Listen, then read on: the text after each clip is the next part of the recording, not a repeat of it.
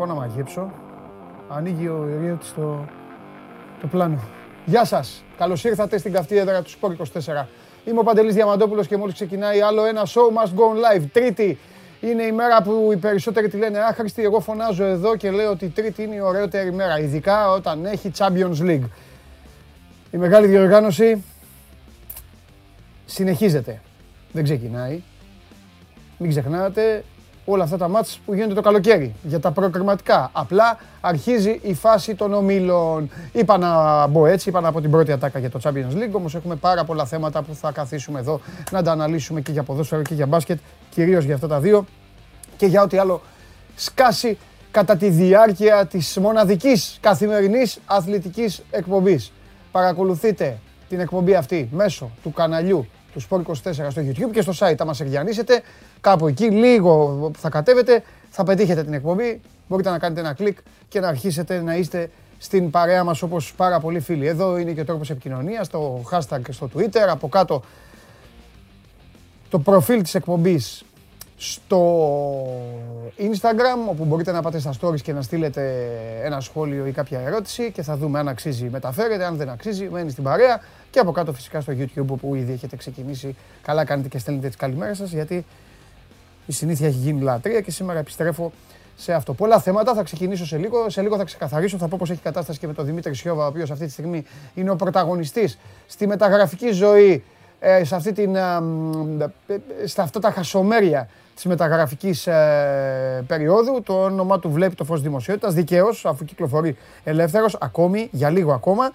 Και φυσικά έχουμε διάφορα νέα για τις ομάδες σας. Έχουμε τον Παναθηναϊκό, να δούμε σε ποια κατάσταση βρίσκεται μετά τη νίκη του με τον Απόλλωνα και τι γίνεται και αν υπάρχει περίπτωση να κάνει και αυτός κάποια κίνηση. δεκαπέντε στους δεκαπέντε Ε, ξένους, το είπα στατιστικά, το είπα λίγο μπασκετικά και οι δεκαπέντε ποδοσφαιριστές που χρησιμοποίησε ο Λουτσέσκου ε, είναι ξένοι και στην Τούμπα αυτό λίγο έτσι ε, ξένησε και ο Τζιομπάνοκλου θέλει να το αναλύσει. Γκάρι Ροντρίγκεζ, το νέο πρόσωπο στον Ολυμπιακό, δεν υπάρχει ανακοίνωση, όλες οι πληροφορίες όμως λένε ότι είναι μία μεταγραφή της τελευταίας στιγμής για τους ερυθρόλευκους. Ο Ολυμπιακός το ε, λέμε αυτό καθημερινά, το έχουμε πει πολλές φορές αυτό και με τον Γεωργακόπουλο αλλά και με εσάς, ότι ο Ολυμπιακός πάντα κάνει μία τέτοια κίνηση. Ο Γκάρι Ροντρίγκεζ, ο οποίος για όσους τον α, θυμάστε έπαιξε και με τον α, ΠΑΟΚ, ένας ε, γρήγορος πλάγιος, θα δούμε ερχόμενος στον α, Ολυμπιακό εφόσον ολοκληρωθεί και τυπικά η μεταγραφή του, τι μπορεί να προσφέρει στους uh, πρωταθλητές. Και βέβαια υπάρχει και η ΑΕΚ που έχει και αυτή τα μικρά, μικρά της θεματάκια μετά τη νίκη, δεν το, δεν το λέω αρνητικά, το θεματάκια.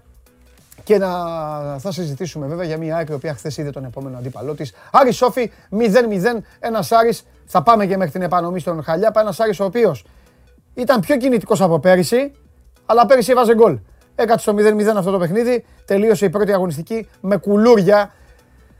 Να ρωτήσω, το πρώτο παιχνίδι ήταν το Πανετολικός Αστεράς, χρονικά, καλά δεν θυμάμαι, ωραία. Η πρώτη αγωνιστική ξεκίνησε με μηδέν μηδέν και ολοκληρώθηκε με μηδέν μηδέν. Παίρνω τη θέση μου να αρχίσετε κι εσείς να μαζεύεστε, όλος αυτός ο πρόλογος έχει να κάνει με το να αρχίσετε κι εσείς να μαζεύεστε, έτσι. Να πάρετε τις θέσεις σας, στις τηλεοράσεις, στα τάμπλετ, στα τηλέφωνα όσοι είστε στις δουλειές, στους υπολογιστές, πι σι, όλα τα κόλπα, προσοχή, έτσι, και όσοι είστε στο τιμόνι, διπλή προσοχή.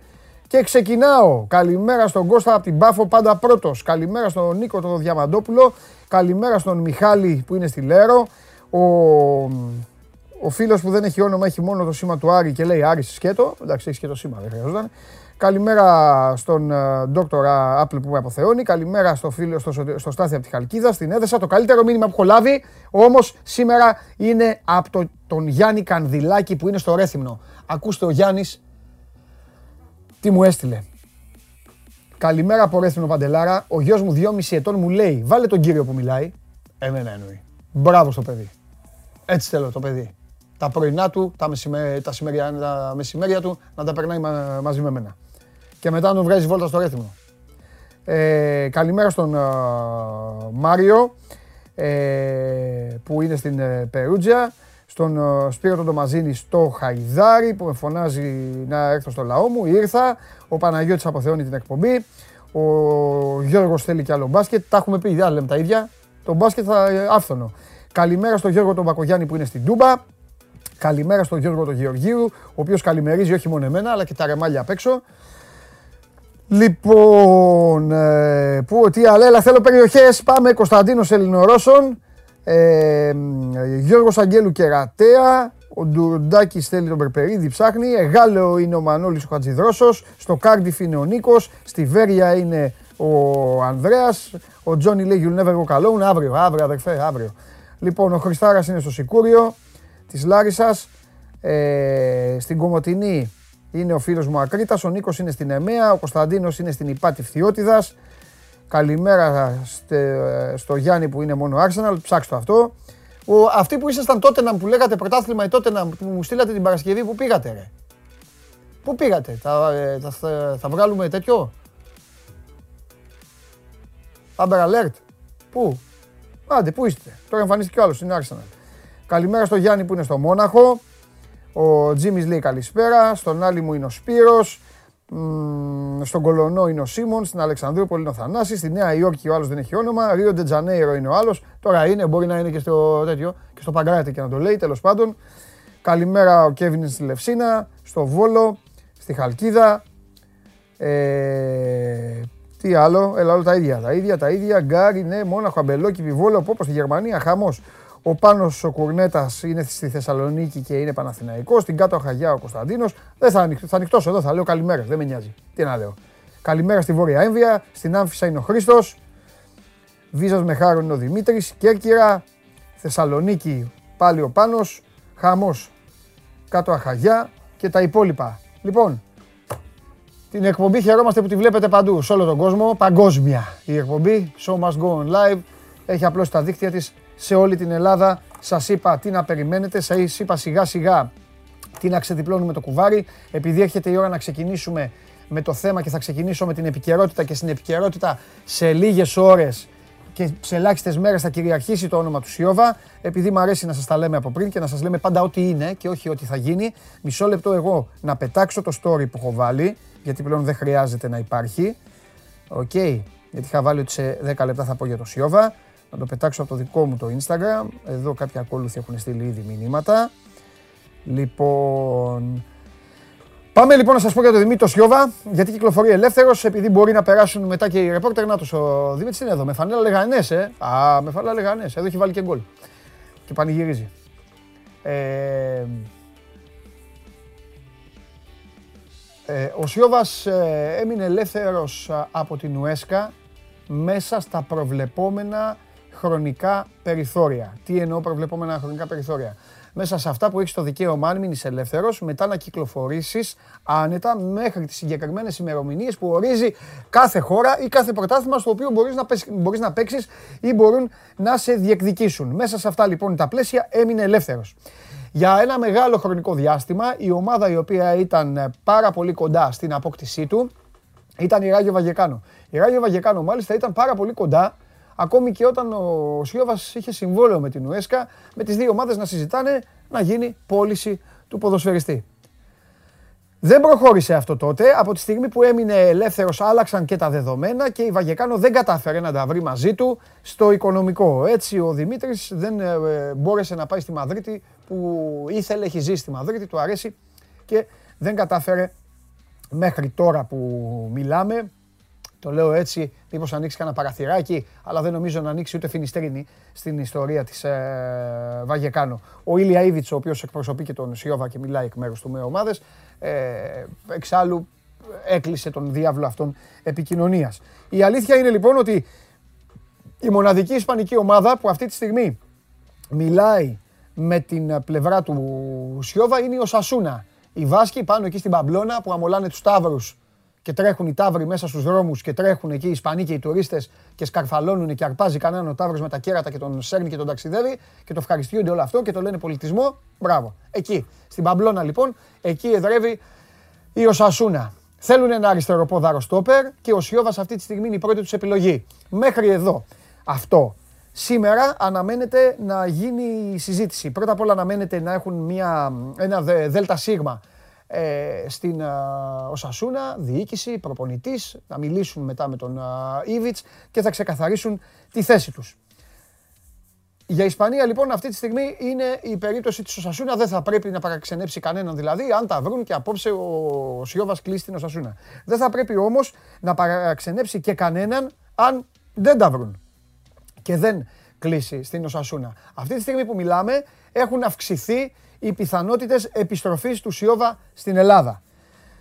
Δεν παίζουν μόνοι τους οι Βάσκοι, πλέον έχει μπει και το ελληνικό πρωτάθλημα. Δεν θα πρέπει λοιπόν να αποκλείεται το ενδεχόμενο επιστροφής του Σιώβα στην Ελλάδα. Ήδη κυκλοφορεί το σενάριο του Ολυμπιακού. Δικαίως κυκλοφορεί, είναι και πιο λογικό να κυκλοφορεί, είναι και πιο ε, λογικό να παίζει πιο έντονα ο Ολυμπιακός από τη στιγμή που ο Σιώβας από τον Ολυμπιακό έφυγε για να πάει στη Λεγανές. Έχει κρατήσει εξαιρετικές σχέσεις με το Σωματείο, με το Μαρινάκι, με την διοίκηση του Ολυμπιακού και είναι λογικό εφόσον α, ε, συζητηθεί η επιστροφή του να μπορεί άνετα να καθίσει και να διαπραγματευτεί με τους α, πρωταθλητές. Αυτό όμως που μπορώ εγώ να σας πω είναι ότι δεν είναι μόνο ο Ολυμπιακός αυτή τη στιγμή που ενδιαφέρεται για το Σιώβα. Ε, είναι κι άλλες ελληνικές ομάδες.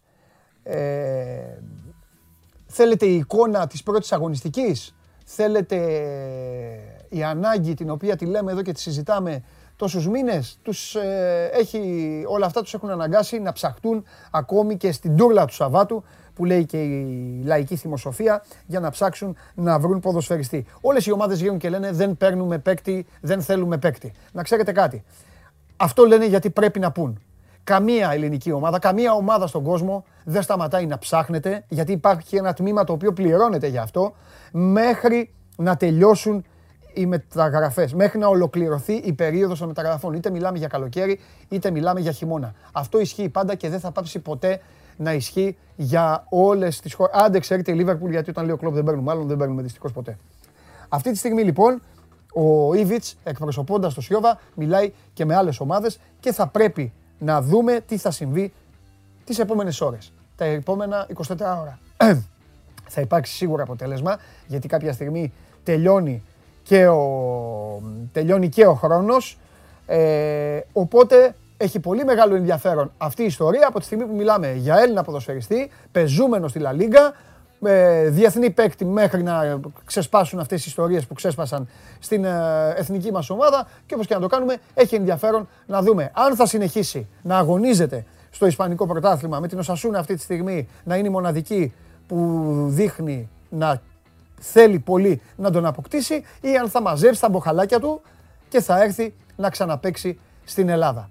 Αυτά ισχύουν αυτή τη στιγμή που μιλάμε. Τι ώρα είναι? δώδεκα και δεκατρία και τριάντα δευτερόλεπτα ισχύουν ακριβώς αυτά.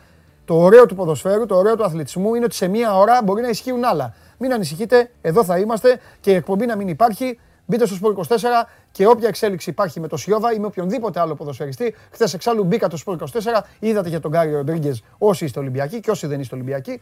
Τέλος πάντων, ε, και αυτή είναι η ουσία. Έτσι έχει η κατάσταση, έτσι έχει το θέμα.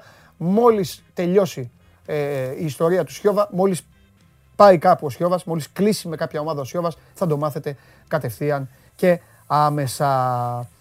Ψηφοφορία. Τι έχετε βάλει, γιατί χθες καθυστέρησα και μου κάνανε παράπονα έξω οι, οι μεγάλοι και έχουν και το δίκιο τους. Λοιπόν, οι μεγάλοι επέλεξαν σήμερα να ασχοληθούν με τον τερματοφύλακα του ΠΑΟΚ. Ποιος πρέπει να είναι ο βασικός γκολκίπερ του ΠΑΟΚ, ρωτάει έξω η μεγάλη ομάδα. Και εσείς πρέπει να απαντήσετε. Α. Πασχαλάκης, Β. Ζίβκοβιτς. Γ. Όποιος και να παίζει είναι το ίδιο. Δ. Να βγει το τρίμηνο και το Γενάρη μεταγραφή. Αυτό είναι το σημερινό δημοψήφισμα. Σπορτ είκοσι τέσσερα. .gr κάθετος vote, μπαίνετε και ψηφίζετε και στέλνετε τον ΠΑΟΚ στο να βγάλει άκρη, να βοηθήσετε και τον Τζιομπάνογλου να βγει μια άκρη για το ποιος θα είναι ο τερματοφύλακας της ομάδας Θεσσαλονίκης μετά και από την νέα γκάφα την οποία έκανε ο, ε, ο Ζίβκοβιτς, μπερδεύομαι, ο Ζίβκοβιτς που έκανε την γκάφα και μπήκε τον γκολ αυτό. Πάμε σιγά σιγά να ξετυλίξουμε, να τελειώσουμε και μια ώρα ανθρώπινη σήμερα, γιατί έχουμε και πολύ μπάσκετ, έχουμε τις ιστορίες. Επαναλαμβάνω, οι μεταγραφές σε αυτόν τον τόπο δεν τελειώνουν ποτέ και πραγματικά των ελεύθερων δεν έχουν τελειώσει. Έχουμε δεκατέσσερις του μήνα, στις δεκαεπτά, στις δεκαεπτά ε, ολοκληρώνεται. δεκατέσσερις, γιορτάζει ο Γεωργακόπουλος, ε. Ε, γιορτά... Μάνα, σ' αγαπώ πολύ, χρόνια πολλά, πολύ χρόνια. Γιορτάζει η μάνα μου, ρε. Πω, πω. Κάποτε, να ξέρετε, είχα πάει και να την ξεχάσω τη γιορτή. Τώρα όμως, παλικάρι. Αυτό μετράει για δύο, ε, μάνα, μετράει και για τότε. Που δεν το ξέχασα ούτε τότε. Λοιπόν, ε... και βέβαια όχι μόνο στη μάνα μου, ε... χρόνια πολλά, σταύρους, σταυρούλες, ε, τι άλλο, κανένα άλλο από αυτά τα έτσι, τα πονηρά, όχι, ε, αυτά. Να χαίρεστε το όνομά σας, με υγεία, δύναμη και ό,τι γουστάρετε να το βρείτε μπροστά σας. Και πάμε σε κάποιον που γιορτάζει, Κωνσταντίνου και Ελένης.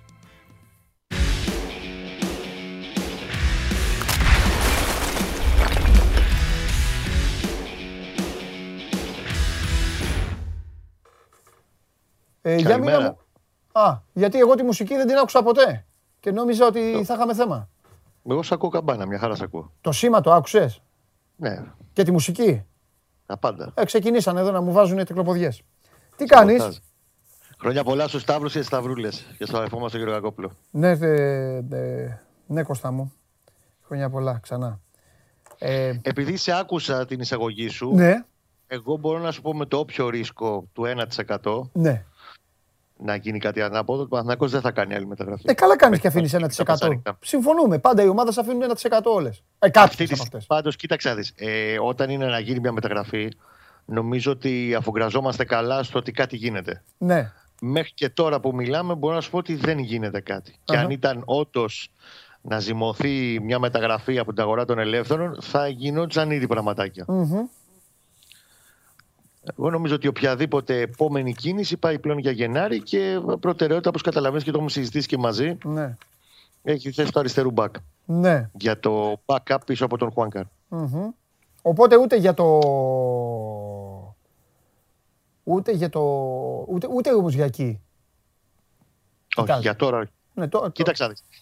Μέχρι και χθες ο Γιοβάνοβιτς και όλο το team, οι συνεργάτες κτλ. Τσεκάρουν όλη την αγορά. Μάλιστα. Και παίχτες και τα πάντα. Μάλιστα. Δεν έχει βρει κάτι που να τον καλύπτει εκατό τοις εκατό για τη θέση του αριστερού μπακ. Ναι. Και δεν, το, το έχεις καταλάβει πολύ καλύτερα και εσύ και όλοι μας ότι το πώς τσούλει στο καλοκαίρι, ότι δεν πρόκειται να πάρει παίχτη για να πει ότι α, εντάξει, πήρα και ένα μπακ ακόμα και είμαι καλά. Δεν θα πάρει παίχτη για τον παίχτη. Αν δεν έχει αυτό που θέλει ή τέλος πάντων κάτι το διαφορετικό σχέση με αυτούς που υπάρχουν ήδη στο ρόστερ. Mm-hmm. Για το Γενάρη πάντως, ήδη από τώρα τσεκάρεται ξενυχιστικά η αγορά. Για το Γενάρη για να κινηθεί ο Παναθηναϊκός να πάρει ποδοσφαιριστή.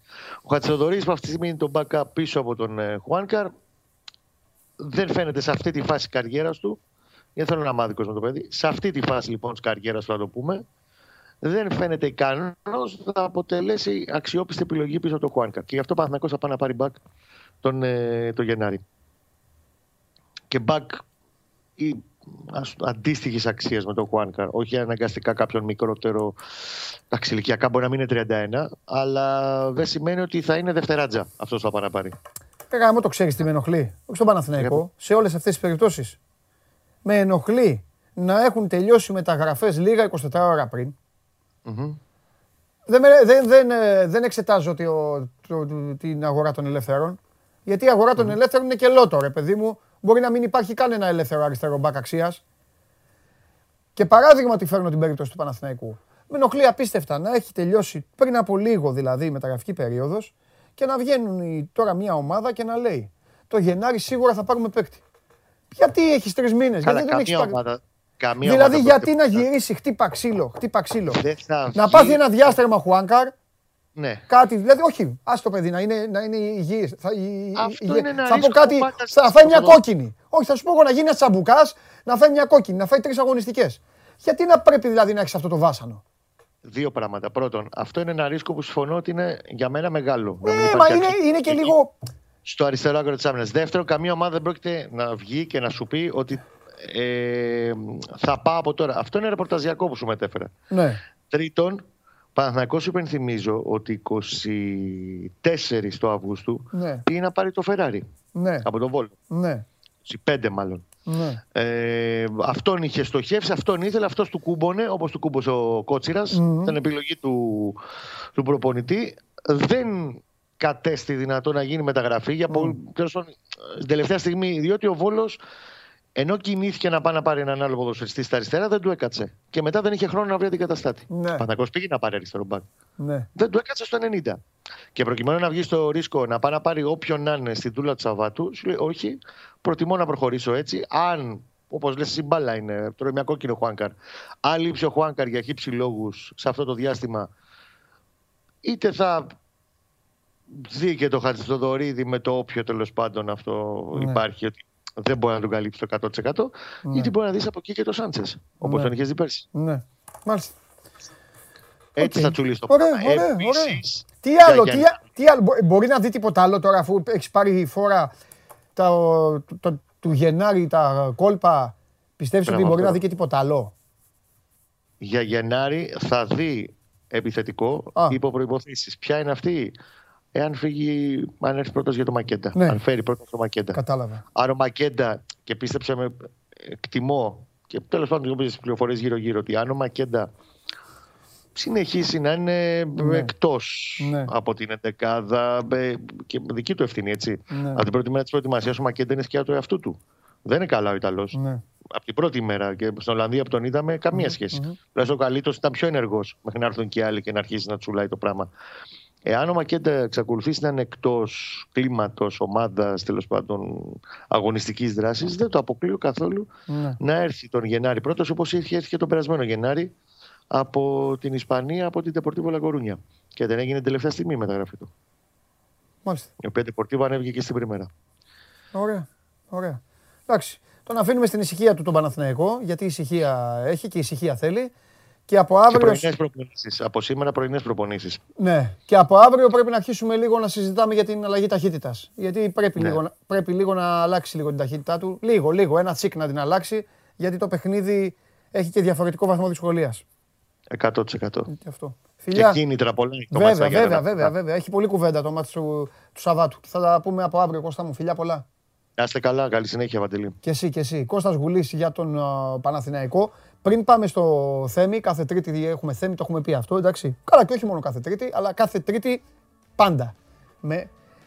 Ε, τον είδα προηγουμένως που πέρασε εκεί μπροστά. Τέλος πάντων, ε, να πω κάτι σε ένα φίλο. Προτιμώ να... Δεν θέλω να τη χαλάω την εκπομπή. Δεν τη χαλάω, δεν, δεν τη χαλάτε την εκπομπή, αλλά προτιμώ να μην σπάω το ρυθμό της εκπομπής. Μελετάω τι λέτε, τι γράφετε και σπάνια παρεμβαίνω, σας αφήνω λίγο στους διαλόγους σας. Ένας φίλος όμως εδώ, ο Άλεξ, που είναι ΑΕΚ μάλλον, λέει, θέλω να το πω αυτό. Ε, λέει εγώ το Σιώβα τον θέλω, είναι εξής και λέει εγώ το Σιώβα τον θέλω, είναι και αριστεροπόδαρος ε, και θα μπορεί ο, να παίξει ο Τζαβέλας αριστερό μπακ αν χρειαστεί και σκέφτεται τη, τη μετατόπιση. Σκέφτεται λίγο πονηρά, αλλά να σκέφτεστε και πράγματα τα οποία έχουν υποθεί εδώ, έτσι. Να σκέφτεστε το αν ο Τζαβέλας, ας πούμε, προορίζεται και για αριστερό μπακ στην ΑΕΚ. Άλλο αν ο ίδιος, σε περίπτωση που του ζητηθεί, δεν μπορεί να αρνηθεί. Τέλος πάντων, ωραίες είναι αυτές οι συζητήσεις για το πώς μπορούν να παίξουν οι ποδοσφαιριστές και πού μπορούν να πάνε και ποιες ομάδες. Ε, πάντως ο κάθε παίκτης όταν παίρνει μεταγραφή θέλει να παίζει τη θέση του και έχει και μια ιεραρχία στα θέλω του. Τέλος πάντων, εσείς κρατήστε αυτά που σας είπα εγώ και όλα τα υπόλοιπα θα τα βρει η υπηρεσία. Ε, ο Παναθηναϊκός θα παίξει στα Γιάννενα. Ε, αυτό ήταν, γιατί δεν το, δεν το είπα τώρα στο φινάλε με τον Κώστα. Έλεγα μόνο για το μάτς του Σαββάτου, μόνο για την στροφή, μόνο για, το, ε, για την αλλαγή ταχύτητας, για το ένα, για το άλλο. Να πούμε ότι στα Γιάννενα είναι η επόμενη επίσκεψη του Παναθηναϊκού. Όπως και η ΑΕΚ έχει να πάει στο Γεντικουλέ με έναν όφη, τον οποίο χθες τον παρακολούθησα. Νομίζω ότι κάμποση από σας θα είδατε και εσείς στο παιχνίδι. Θα τα συζητήσουμε αυτά στη συνέχεια με τον ε, Βαγγέλη. Έχει, έχει ουσία, έχει σημασία. Για αυτές τις ομάδες, μεγάλες είναι λεγόμενες, μικρομεσαίες είναι λεγόμενες, πάντα τα πρώτα τους βήματα, τα πρώτα τους πατήματα στο πρωτάθλημα είναι διαφορετικά από αυτά που βγάζουν μετά. Έχετε δύο ομάδες να ξεκινάνε turbo και στη συνέχεια να μην έχουν ούτε λάστιχα. Έχετε δύο ομάδες να ξεκινάνε και να σέρνονται και μετά από κανένα δίμηνο να πετάνε. Έτσι είναι η ζωή στο ποδόσφαιρο και έτσι είναι και το πιο εύκολο να συμβεί στο ελληνικό ποδόσφαιρο, γιατί τα κουκιά των επιλογών του κάθε προπονητή είναι μετρημένα. Είναι δύσκολο να έχεις σταθερότητα.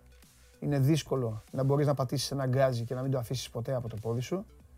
Και είναι δύσκολο να κάνεις αυτά που φαντάζεσαι, αυτά που βλέπεις να κάνουν οι ξένοι που δουλεύουν σε άλλους ρυθμούς και δουλεύουν σε ένα διαφορετικό επίπεδο. Τέλος πάντων, θα τα δούμε αυτά. Θα έρθει ο Θέμης. Αν δεν έρθει ο Θέμης, θα πάμε στο Χαλιάπα. Τι έχετε, τι θα μου κάνετε απ' έξω. Ωραία. Ε, εγώ να, πω, να, να εκμεταλλευτώ την ευκαιρία και να πω ότι η Champions League ξεκινάει με Σεβίλη, Σάλτσμπουργκ και Young Boys United. Άντε, όσοι είστε, όσοι είστε United, από νωρίς ξεκινήστε και με νίκη. Και στις δέκα είναι το μεγάλο παιχνίδι της Μπαρτσελόνα με την Μπάγερν και από εκεί και πέρα είναι το Μάλ με Γιουβέντους, Λίλ Βολσμπουργκ, Βιγιαρεάλ Αταλάντα, Δυνάμο Κιέβου Μπενφίκα και Τσέλσι Ζενίτ. Παίζει και Τσέλσι. Δύο αγγλικές ομάδες, ε. Ωραία, για να δω. Γιατί εγώ βλέπω τις αγγλικές ομάδες. Όπως βλέπω στο πρωτάθλημα, προτιμώ να τις βλέπω και στο Champions League. Εντάξει. Τώρα θα μου πείτε Μπαρτσελόνα, Μπάγερν, δηλαδή θα δω το λεπτό προς λεπτό. Λεπτό προς λεπτό, Κοσμοτέ, πολύ καλό. Α, και να πω και κάτι, επειδή θαύμασα, τώρα είναι μοιρασμένες οι διοργανώσεις, να πω κάτι και, στο, και στα παιδιά στην Νόβα που ξεκίνησαν και καλή επιτυχία να έχουν με τις μεταδόσεις όλες και με τα παιχνίδια. Παιδιά, λίγο, επειδή στο γερμανικό να βλέπουμε λίγο τα μάτς, να βλέπουμε τις ομάδες, αφήστε λίγο, αφήστε την μπάλα, αφήστε την μπάλα. Δεν χρειάζονται συνεντεύξεις και κουβέντα. Είχε, εκεί έκοβε την μπάλα, εκεί τώρα θα, θα γελάνα απ' έξω. Ήθελα να δω ως... Ως άλλος Τσάρλι και εγώ ήθελα, είχα Ντόρτμουντ, Λεβερκούζεν Ντόρτμουντ εκεί να δω. Ήθελα και το διπλό της Ντόρτμουντ, καταλαβαίνετε εσείς. Και έπαιζε ο Χάλαντ από πίσω και εγώ έβλεπα τον Μάκο, τον Γρηγόρη, τον Γίγαντα να μιλάει. Και, και έκανα έτσι. Προσπαθούσα να δω τι κάνει ο Χάλαντ. Θέλει λίγο μπαλίτσα, παιδιά, μπαλίτσα. Παίζεται, εκείνη την ώρα έχει μπάλα. Άσε να δούμε μπάλα. Μπάλα είδε και κάποιος άλλος χθες. Πάμε στην επανομή βόλτα.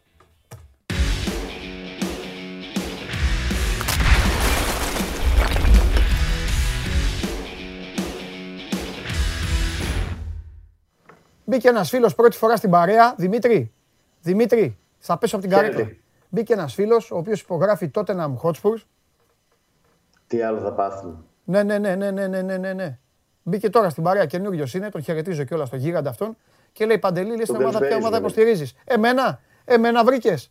Εμένα ρωτάς ποια ομάδα υποστηρίζω. Δεν μπορώ, δεν μπορώ. Δεν κατάλαβα, δεν κατάλαβα. Τι δεν μπορείς. Ρε, ένα γκολ στον όφι δεν κατάφερες να βάλεις και σου φταίει ο Κλοπ. Πλάκα μας κάνεις. Ο Κλοπ μου φταίει γενικά. Πλάκα μου κάνει έτσι, έτσι. Τώρα με έφτιαξες. Έτσι, εφιάλτη θα τον βλέπεις. Εδώ μίλα με τον coach λίγο. Μίλα, πες good evening. Ο coach δεν μπορώ να μιλήσω. Δεν σε βλέπει, δεν μιλάει αυτός μαζί σου. Δεν σε βλέπει. Τι ωραία θα περάσουμε. Επιτέλους βρίσκω και έναν που να μπορεί να ντιλέει ο ένας τον άλλον. Επιτέλους γιατί. Δεν θα περάσει τώρα. Δεν θα περάσει καθόλου ωραία. Δεν θα περάσουμε ωραία. Γιατί. εκατόν είκοσι δύο χιλιάδες τελικές φάσεις έχω κάνει μέχρι τώρα, αγόρι μου. Η ομάδα ξερνάει φωτιές. εκατόν τριάντα πέντε χιλιάδες να κάνετε. Εσείς το μόνο που κάνετε είναι να διαφημίζετε τις μεταγραφές σας. Καλά, για τους άλλους δεν το συζητάω. Εσείς τουλάχιστον έχετε και μια ιστορία. Είστε ο κανονικός αντίπαλος. Σας δέχομαι. Τους άλλους, εντάξει, μην ανοίξω το στόμα μου. Λοιπόν, βλέπεις ότι είμαι τίμιος και δίκαιος. Ναι, ναι, το σέβομαι. Ναι, μπράβο. Έτσι. Και εσύ θα τη σέβεσαι την ομάδα. Ελά. Δεν είμαι με κανέναν. Με τη Leeds που παίζετε δεν είμαι με κανέναν. Δεν πάρει τον έναν και χτύπα τον άλλον. Να υποστηρίξεις τη Leeds δεν γίνεται. Ναι, γιατί σας μισούν. Σας μισεί η Leeds. Το ξέρω. Μπράβο. Μπράβο στη Leeds. Να σου πω. Έλα λίγο να το γυρίσουμε τώρα, να το γυρίσουμε το χρόνο πίσω. Για να γυρίσουμε λίγο το χρόνο πίσω. Να σου πω κάτι. Να σου πω κάτι. Ο Άρης ο περσινός έβαζε γκολ. Χωρίς να βρει φάση. Ισχύει. Ε, φέτος τι θα γίνει τώρα, το, θα, το αντίθετο. Τώρα θα πάμε στο αντίθετο. Φέτος, μια αγωνιστική, έκανε δύο-τρεις φάσεις, δεν το βρήκε τον γκολ. Ναι. Με την Αστάνα είχε κάνει πολλές, είχε βρει δύο γκολ ναι. στο ευρωπαϊκό. Στα φιλικά έβαλε τέσσερα σε κάθε παιχνίδι. Ναι. Τα έβρισκε τα γκολ. Ναι. Χθες ήταν διαφορετικό ναι. το παιχνίδι. Ναι. Είχε σε πολύ άσχημη μέρα τον Λούκα Σάσα και τον Μπρούνο Γκάμα που πέρσι ήταν δύο παίκτες οι οποίοι κουβάλισαν στο μεγαλύτερο μέρος της χρονιάς επιθετικά. Δεν ήταν καλά χτες και γι' αυτό βραχύκλωσε και ο Άρης επιθετικά. Έλειπε και ο Ματέο Γκαρσία. Ήταν απουσία, φάνηκε και προς το τέλος του παιχνιδιού. Ο Άρης δεν είχε λύσεις γιατί ο Χαΐροβιτς μπήκε στους ογδόντα επτά ας πούμε, να αγωνιστεί, δεν είναι έτοιμος για να παίξει και πολλά λεπτά και ήρθε νωρίς στον Άρη, ήταν αρκετά πίσω όταν ήρθε. Ο Αμπουμπακάρ Καμαρά ήταν καλός, από την αρχή του παιχνιδιού ήταν αυτός που δημιούργησε τα ρήγματα στον Όφη, αλλά ήταν πολύ καλά κλεισμένος ο Όφη. Ο Νίκος Νιόπλιας έβαλε όλη την ομάδα πίσω μέσα στην εστία, έπαιξε με πολλούς αμυντικούς. Μετά στο δεύτερο ημίχρονο έβγαλε για παράδειγμα τον Νέιρα και τον Καμάου, έναν αμυντικό χάφ και έναν δεξί εξτρέμ, και έβαλε τον Σελίμοβιτς και τον Ουές, ένα στόπερ και ένα ακραίο μπακ. Δηλαδή φόρτωσε πολύ την άμυνα, τους έφυσε όλους εκεί, είδε ότι ο Άρης δεν μπορούσε να ανταποκριθεί σε αυτό, ε, του έλειπε δημιουργικότητα, δεν είχε τους γρήγορους παίκτες για να μπορέσει να τρυπήσει την άμυνα. Ο Ματίγια ήταν εκτός, δεν χρησιμοποιήθηκε και είναι ένα ερώτημα αυτό, γιατί δεν χρησιμοποιήθηκε ο Ματίγια, ο οποίος μπορεί να δώσει λύσεις και από τα στημένα και έχει την ποιότητα με μια βαλιά να κόψει την άμυνα και να δημιουργήσει καταστάσεις στην αντίπαλη περιοχή. Οι παίκτες που έπαιξαν δεν βρέθηκαν σε καλή κατάσταση και μοιραία ήρθε αυτό το μηδέν μηδέν, παρά την ευκαιρία του Ενδιαγέ στο τέλος που είχε μια κεφαλιά την οποία εξουδετερώσε ο Επασί. Προβληματισμένος ο Άκης Μάγκης μετά το τέλος του παιχνιδιού, είπε ότι του έλειπε το γκολ και ότι υπήρχε άγχος η πρεμιέρα και γενικότερα υπήρχε προβληματισμός και στους ανθρώπους του Άρη στη διοίκηση, γιατί περίμενε να ξεκινήσει με το δεξί το πρωτάθλημα, γιατί ήταν πολύ ανεβασμένο το υλικό σχέση με πέρυσι και έχουν απαιτήσεις για τη φετινή σεζόν.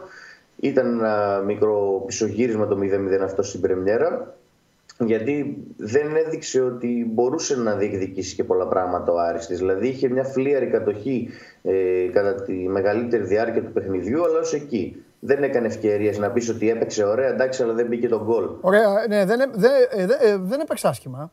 Επίσης, ε, ο, δεν ξέρω πώς σου φάνηκε, ξέρεις, αλλά σε, πο, η μπάλα της τηλεόρασης είναι πολύ διαφορετική από την μπάλα του γηπέδου. Ναι. Το ξέρουν αυτό και οι φίλοι μας και οι φίλες που το βλέπουν. Ε. Ο Εντιαγέ εμένα μου άρεσε πάρα πολύ τηλεοπτικά. Πάρα πολύ. Θα βοηθήσει πολύ.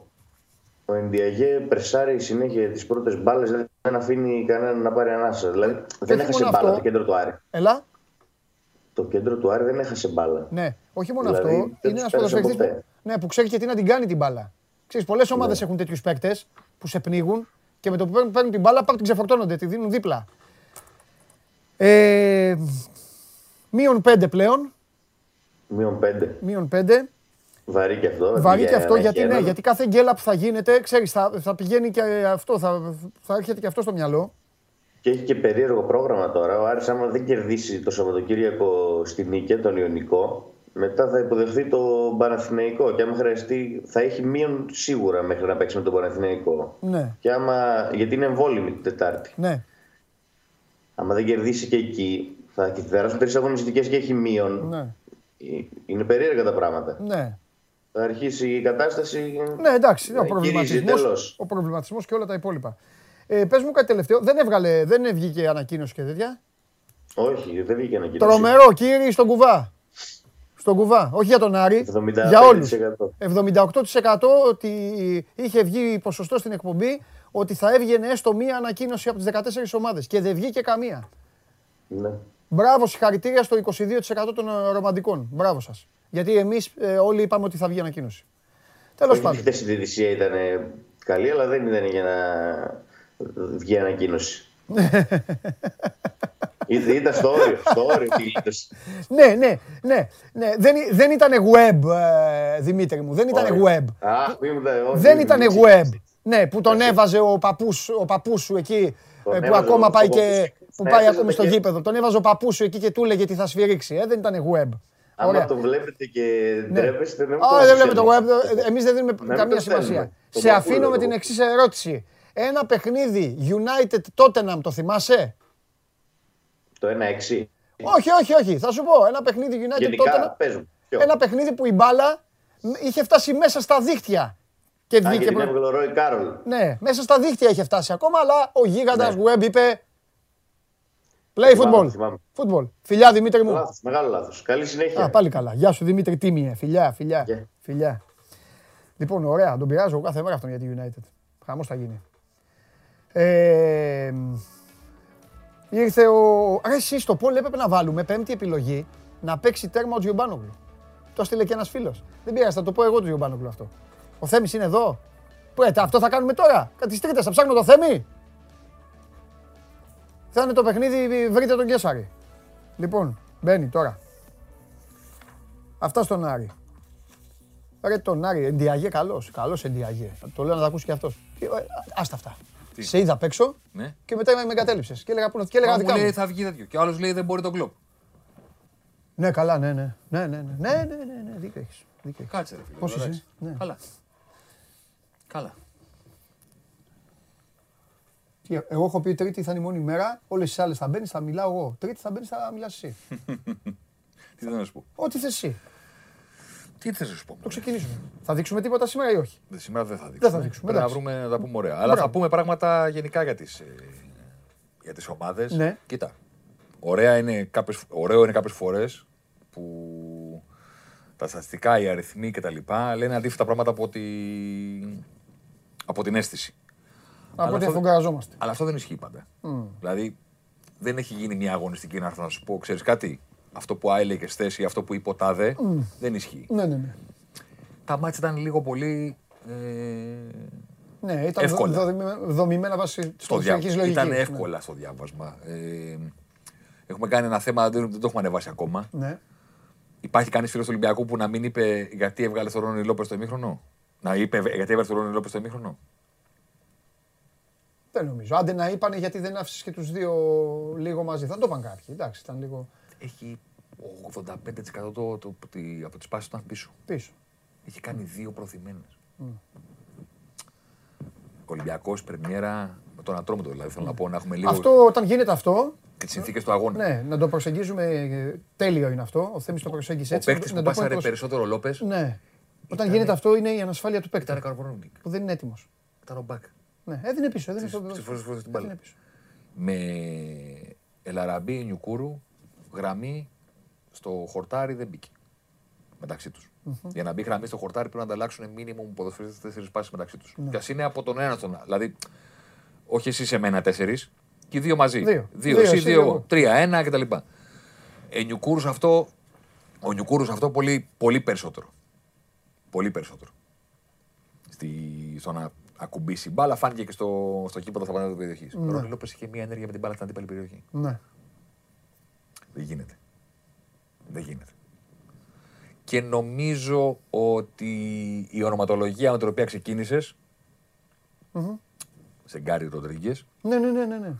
νομίζω ότι δημιουργεί ένα ντόμινο στον ε, Ολυμπιακό, αυτή είναι η αίσθησή μου, να αποκτήσει πολλούς στα πλάγια, για να έχει πολλούς να βάζει δίπλα στον Αραμπί ή δίπλα στον Τικίνιο στην περιοχή. Ναι. Σωστό. Εκεί καταλαβαίνω ε, ότι θα πάει. Με, με Ρόνι Λόπες καλά, γιατί δεν είναι καλά τώρα ο άνθρωπος ακόμα, λογικό, μπορεί να παίξει και πίσω από τον επιθετικό αυτός. Εκεί, στο αλλά απλά θα είναι φούλε, πίσω, πίσω, πίσω, πίσω, πίσω από τον επιθετικό, αλλά όχι Φορτούνης. Όχι Φορτούνης. Ε, επειδή ο Φορτούνης λείπει λοιπόν, ναι. και επειδή ο Βαλμπουενά που τον έφεραν οι συνθήκες θες, να, ε, χθες, την Κυριακή να είναι ένας, αλλά λέον, ναι. μόνος σε όλο το κομμάτι αυτού του πράγματος, ναι, γιατί ναι, λείπει, ναι. λείπει ο Καμάρα. Δεν υπάρχει ο Μασούρας. Λόπες, ο Νιουκούρου, το καλύψαμε το κομμάτι. Ε, τι μένει? Δεν μένει, μόνο αυτός είναι. Μπράβο. τριάντα τρεις απώλειες κατοχής. Είχε ο Έρμος ο Γάλλος. Ναι, να το εξηγήσω στον κόσμο. Το όταν... είπαμε και χθες και δεν υπολογιζόταν ο άνθρωπος να τραβήξει. Όταν αυτό. Μιλάμε για απώλειες κατοχής, να το εξηγήσω και στον κόσμο. Αυτό που λέγαμε χθες θα πεις, ναι. Ναι, ναι, ναι, πες το, πες το. Δεν σημαίνει ότι ο είχε Διαμαντόπουλο στην μπάλα και το ότι παίρνει ο αντίπαλος τριάντα τρεις φορές. Απώλεια κατοχής μετράει η στατιστική τελευταία ενέργεια που έχεις κάνει, στην οποία δεν έχει κρατήσει η ομάδα σου την μπάλα. Είναι οι πάσες που δεν βγήκαν, είναι τα λαθασμένα κοντρόλ. Το σουτ θα πάει κόρνερ. Είναι και αυτό. Το κόρνερ που δεν βρήκε συμπαίχτη. Ναι. Είναι πολλά. Ε, ήθιστε οι ποδοσφαιριστές οι οποίοι είναι επιφορτισμένοι με το από σένα θα κάνουμε φάση. Είτε σε λένε Ντεμπρόινε, είτε σε λένε Αλεξάντερ Άρνολτ, είτε σε λένε Μέση, είτε σε λένε οτιδήποτε. Αυτοί οι ποδοσφαιριστές έχουν μεγάλο αριθμό ε, στη στατιστική, στις απώλειες κατοχής. Ναι. Και θα έχουν και, με, έχουν και μεγάλο αριθμό ναι. σε μάτς που είναι κορυφαία του γηπέδου. Δηλαδή δεν είναι ότι όταν δεν του βγαίνει το μάτς έχει μεγάλες απώλειες κατοχής. Ακόμα και όταν είναι ο καλύτερος παίκτης του γηπέδου και από τα πόδια του έχουν έρθει τέσσερις ευκαιρίες, μία assist, τους κάνει πλάκα, επειδή το παιχνίδι του είναι η δουλειά του να κάνει αυτό το πράγμα, να ψάξει το πώς θα βάλει μια ομάδα γκολ, έχει μεγάλες απώλειες κατοχής. Ενώ ο Μπουχαλάκης, άμα γράψει τριάντα τρεις, θα είναι ο χειρότερος παίκτης του γηπέδου. Ναι. Η δουλειά του Μπουχαλάκη δεν είναι να, να, από τα πόδια του. Η δουλειά του, του είναι να έχουν απώλεια κατοχής οι αντίπαλοι. Μπράβο. Ή ο Τσάμπι Αλόνσο που έλεγε. Yeah. Ότι η δουλειά του, η δική μου, έλεγε, είχε μια, μια πολύ ωραία φράση ο Τσάμπι Αλόνσο, η δουλειά η δική μου στο κήπεδο ήταν να μην παίρνω κανένα ρίσκο. Ποτέ. Ναι. Ούτε στην πάσα, ούτε στο να αφήσω την ομάδα μου εκτεθειμένη. Είναι δουλειά άλλων. Αν κάνει ο Μπουχαλάκης πάνω από είκοσι απώλειες κατοχής μέσα σε ένα παιχνίδι, σημαίνει ότι κάτι έχει, κάτι έχει γίνει. Ναι. Και ο σίγουρα Μπα... κάτι δεν θα πάει καλά. Το λέω για τον κόσμο που θα ακούσει αυτό το νούμερο και θα σου πει Παναγία μου τι λέει. Ναι. Δεν είναι ένα νούμερο με το οποίο κρίνουμε τους ποδοσφαιριστές. Δηλαδή οι ποδοσφαιριστές στο εξωτερικό δεν κρίνονται με το αν είχαν απώλειες κατοχής. Όμως, από το καλοκαίρι του δεκαεννιά που μετράει η Όπτα μέχρι σήμερα, αυτό το νούμερο να είναι το μεγαλύτερο νούμερο που είχε καταγράψει παίκτης του Ολυμπιακού στο πρωτάθλημα και να είναι το Βαλμπουενά στο συγκεκριμένο παιχνίδι, είναι ένας αστερίσκος στο τι έγινε στο μάτσο. Δείχνει λειτουργικό πρόβλημα. Δείχνει και τη μοναξιά του, ρε παιδί μου. Αυτό σου λέω. Δείχνει και τη μοναξιά του. Λειτουργία δείχνει. Αν ήταν ο Φορτούνης ταυτόχρονα στο γήπεδο, εγώ δεν θα πω ότι θα κερδίσει ο Ολυμπιακός σίγουρα. Δεν είναι αυτό το θέμα μου. Αποκλείεται ο Βαλμπουενά να έχει αναγκαστεί να κάνει μόνος του όλες αυτές τις προσπάθειες. Ναι, ναι, ναι. Μπας και βάλει ο Ολυμπιακός γκολ. Ναι, ναι, ναι, ναι. Για να τον δούμε ξαφνικά τον Βαλμπουενά πρώτο στη λίστα του Ολυμπιακού από το καλοκαίρι του δεκαεννιά. Μέχρι και σήμερα. Αυτό λέω. Ναι. Δεν λέω ότι ε, ο κακός, ε, τραγικός ο Βαλμπουενά. Αν, αν δεν υπήρχε Βαλμπουενά στο γήπεδο, ναι, δεν θα είχε κάνει φάση ο Ολυμπιακός. Η συνεργασία που στείνει με τον Νιοκούρου αριστερά και η συνεργασία που στείνει με τον Εμβιλά δεξιά, που είναι οι δύο καλύτερες στιγμές του Ολυμπιακού στο δεύτερο ημίχρονο. Στο ένα γύρισμα δεν τη βγήκε κανείς την μπάλα. Στο άλλο γύρισμα του Εμβιλά ήρθε ο, ο Νιοκούρου και έγινε το μπλοκ, που σούταρε χαμηλά στη γωνία. Αν δεν υπάρχει ο Βαλμπουενά στο γήπεδο, αυτές οι φάσεις δεν θα γίνουν ποτέ. Το εξηγώ για τον κόσμο. Εσύ καταλαβαίνεις τι λέω. Δεν είναι. Χάλια ο Βαλμπουενά. Καμία σχέση. Okay. Είναι μόνος του Βαλμπουενά που ανάγκασε τον εαυτό του στην προσπάθεια να βρει ο Ολυμπιακός ένα γκολ μέχρι το ενενήντα οκτώ που παίχτηκε το μάτς.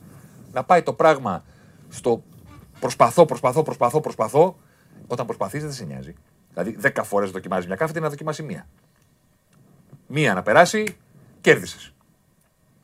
Είναι δουλειά του, θέλω να πω, να έχει υψηλά νούμερα, ναι, στο κομμάτι. Όπως ότι έκανε ρεκόρ σε αυτό το μάτς, δείχνει τη μοναξιά του στο συγκεκριμένο παιχνίδι.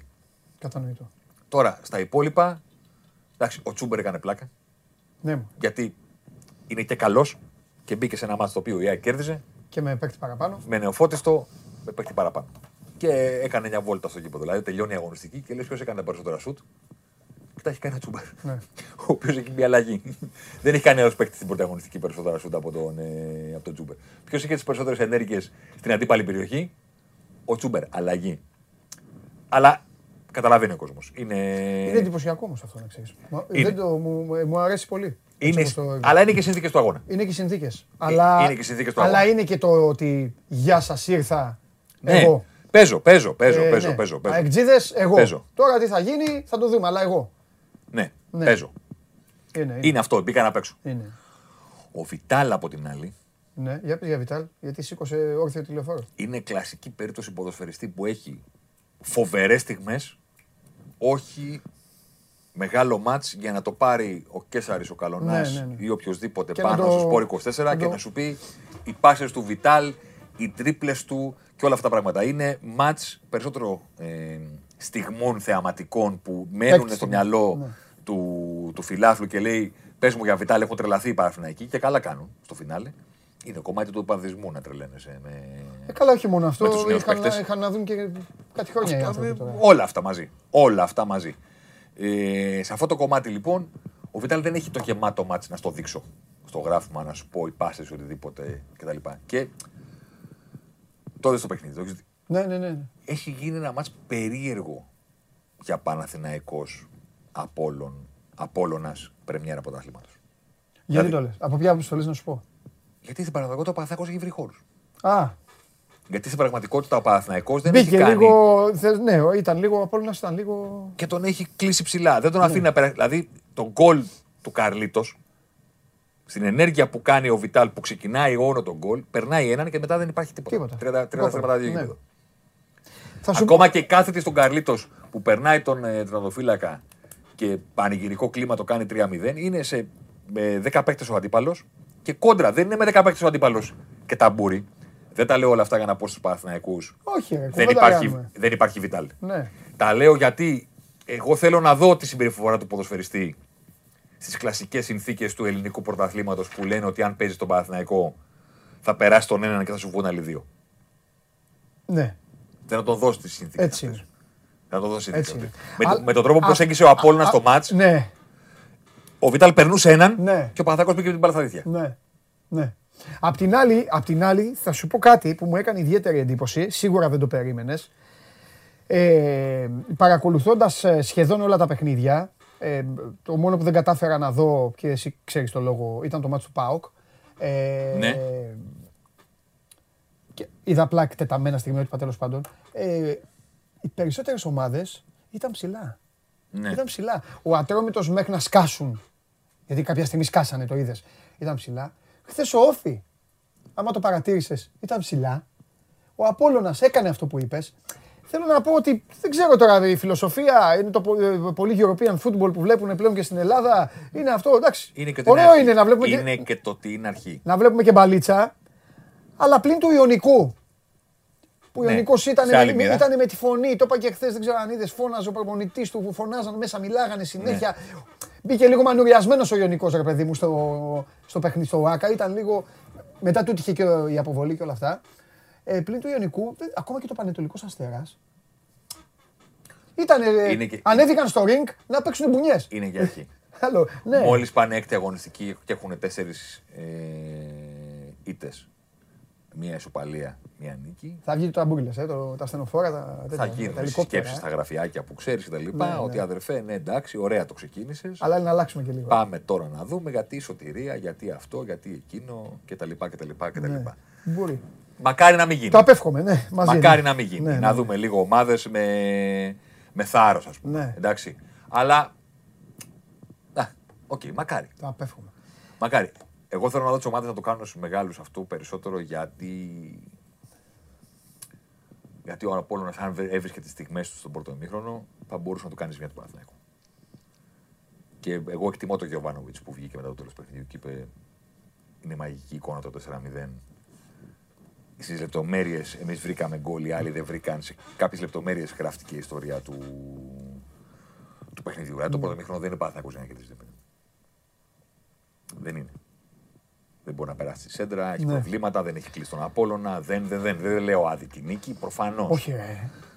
Για μένα ήταν το... ακόμα στα ψαξίματα, ήταν λίγο των φιλικών ο Παναθηναϊκός. Για μένα το καλύτερο νέο του Παναθηναϊκού, πέρα από τον ενθουσιασμό για Βιτάλ, τον οποίο τον καταλαβαίνω, να τον δούμε και στην πορεία. Εγώ προτιμώ.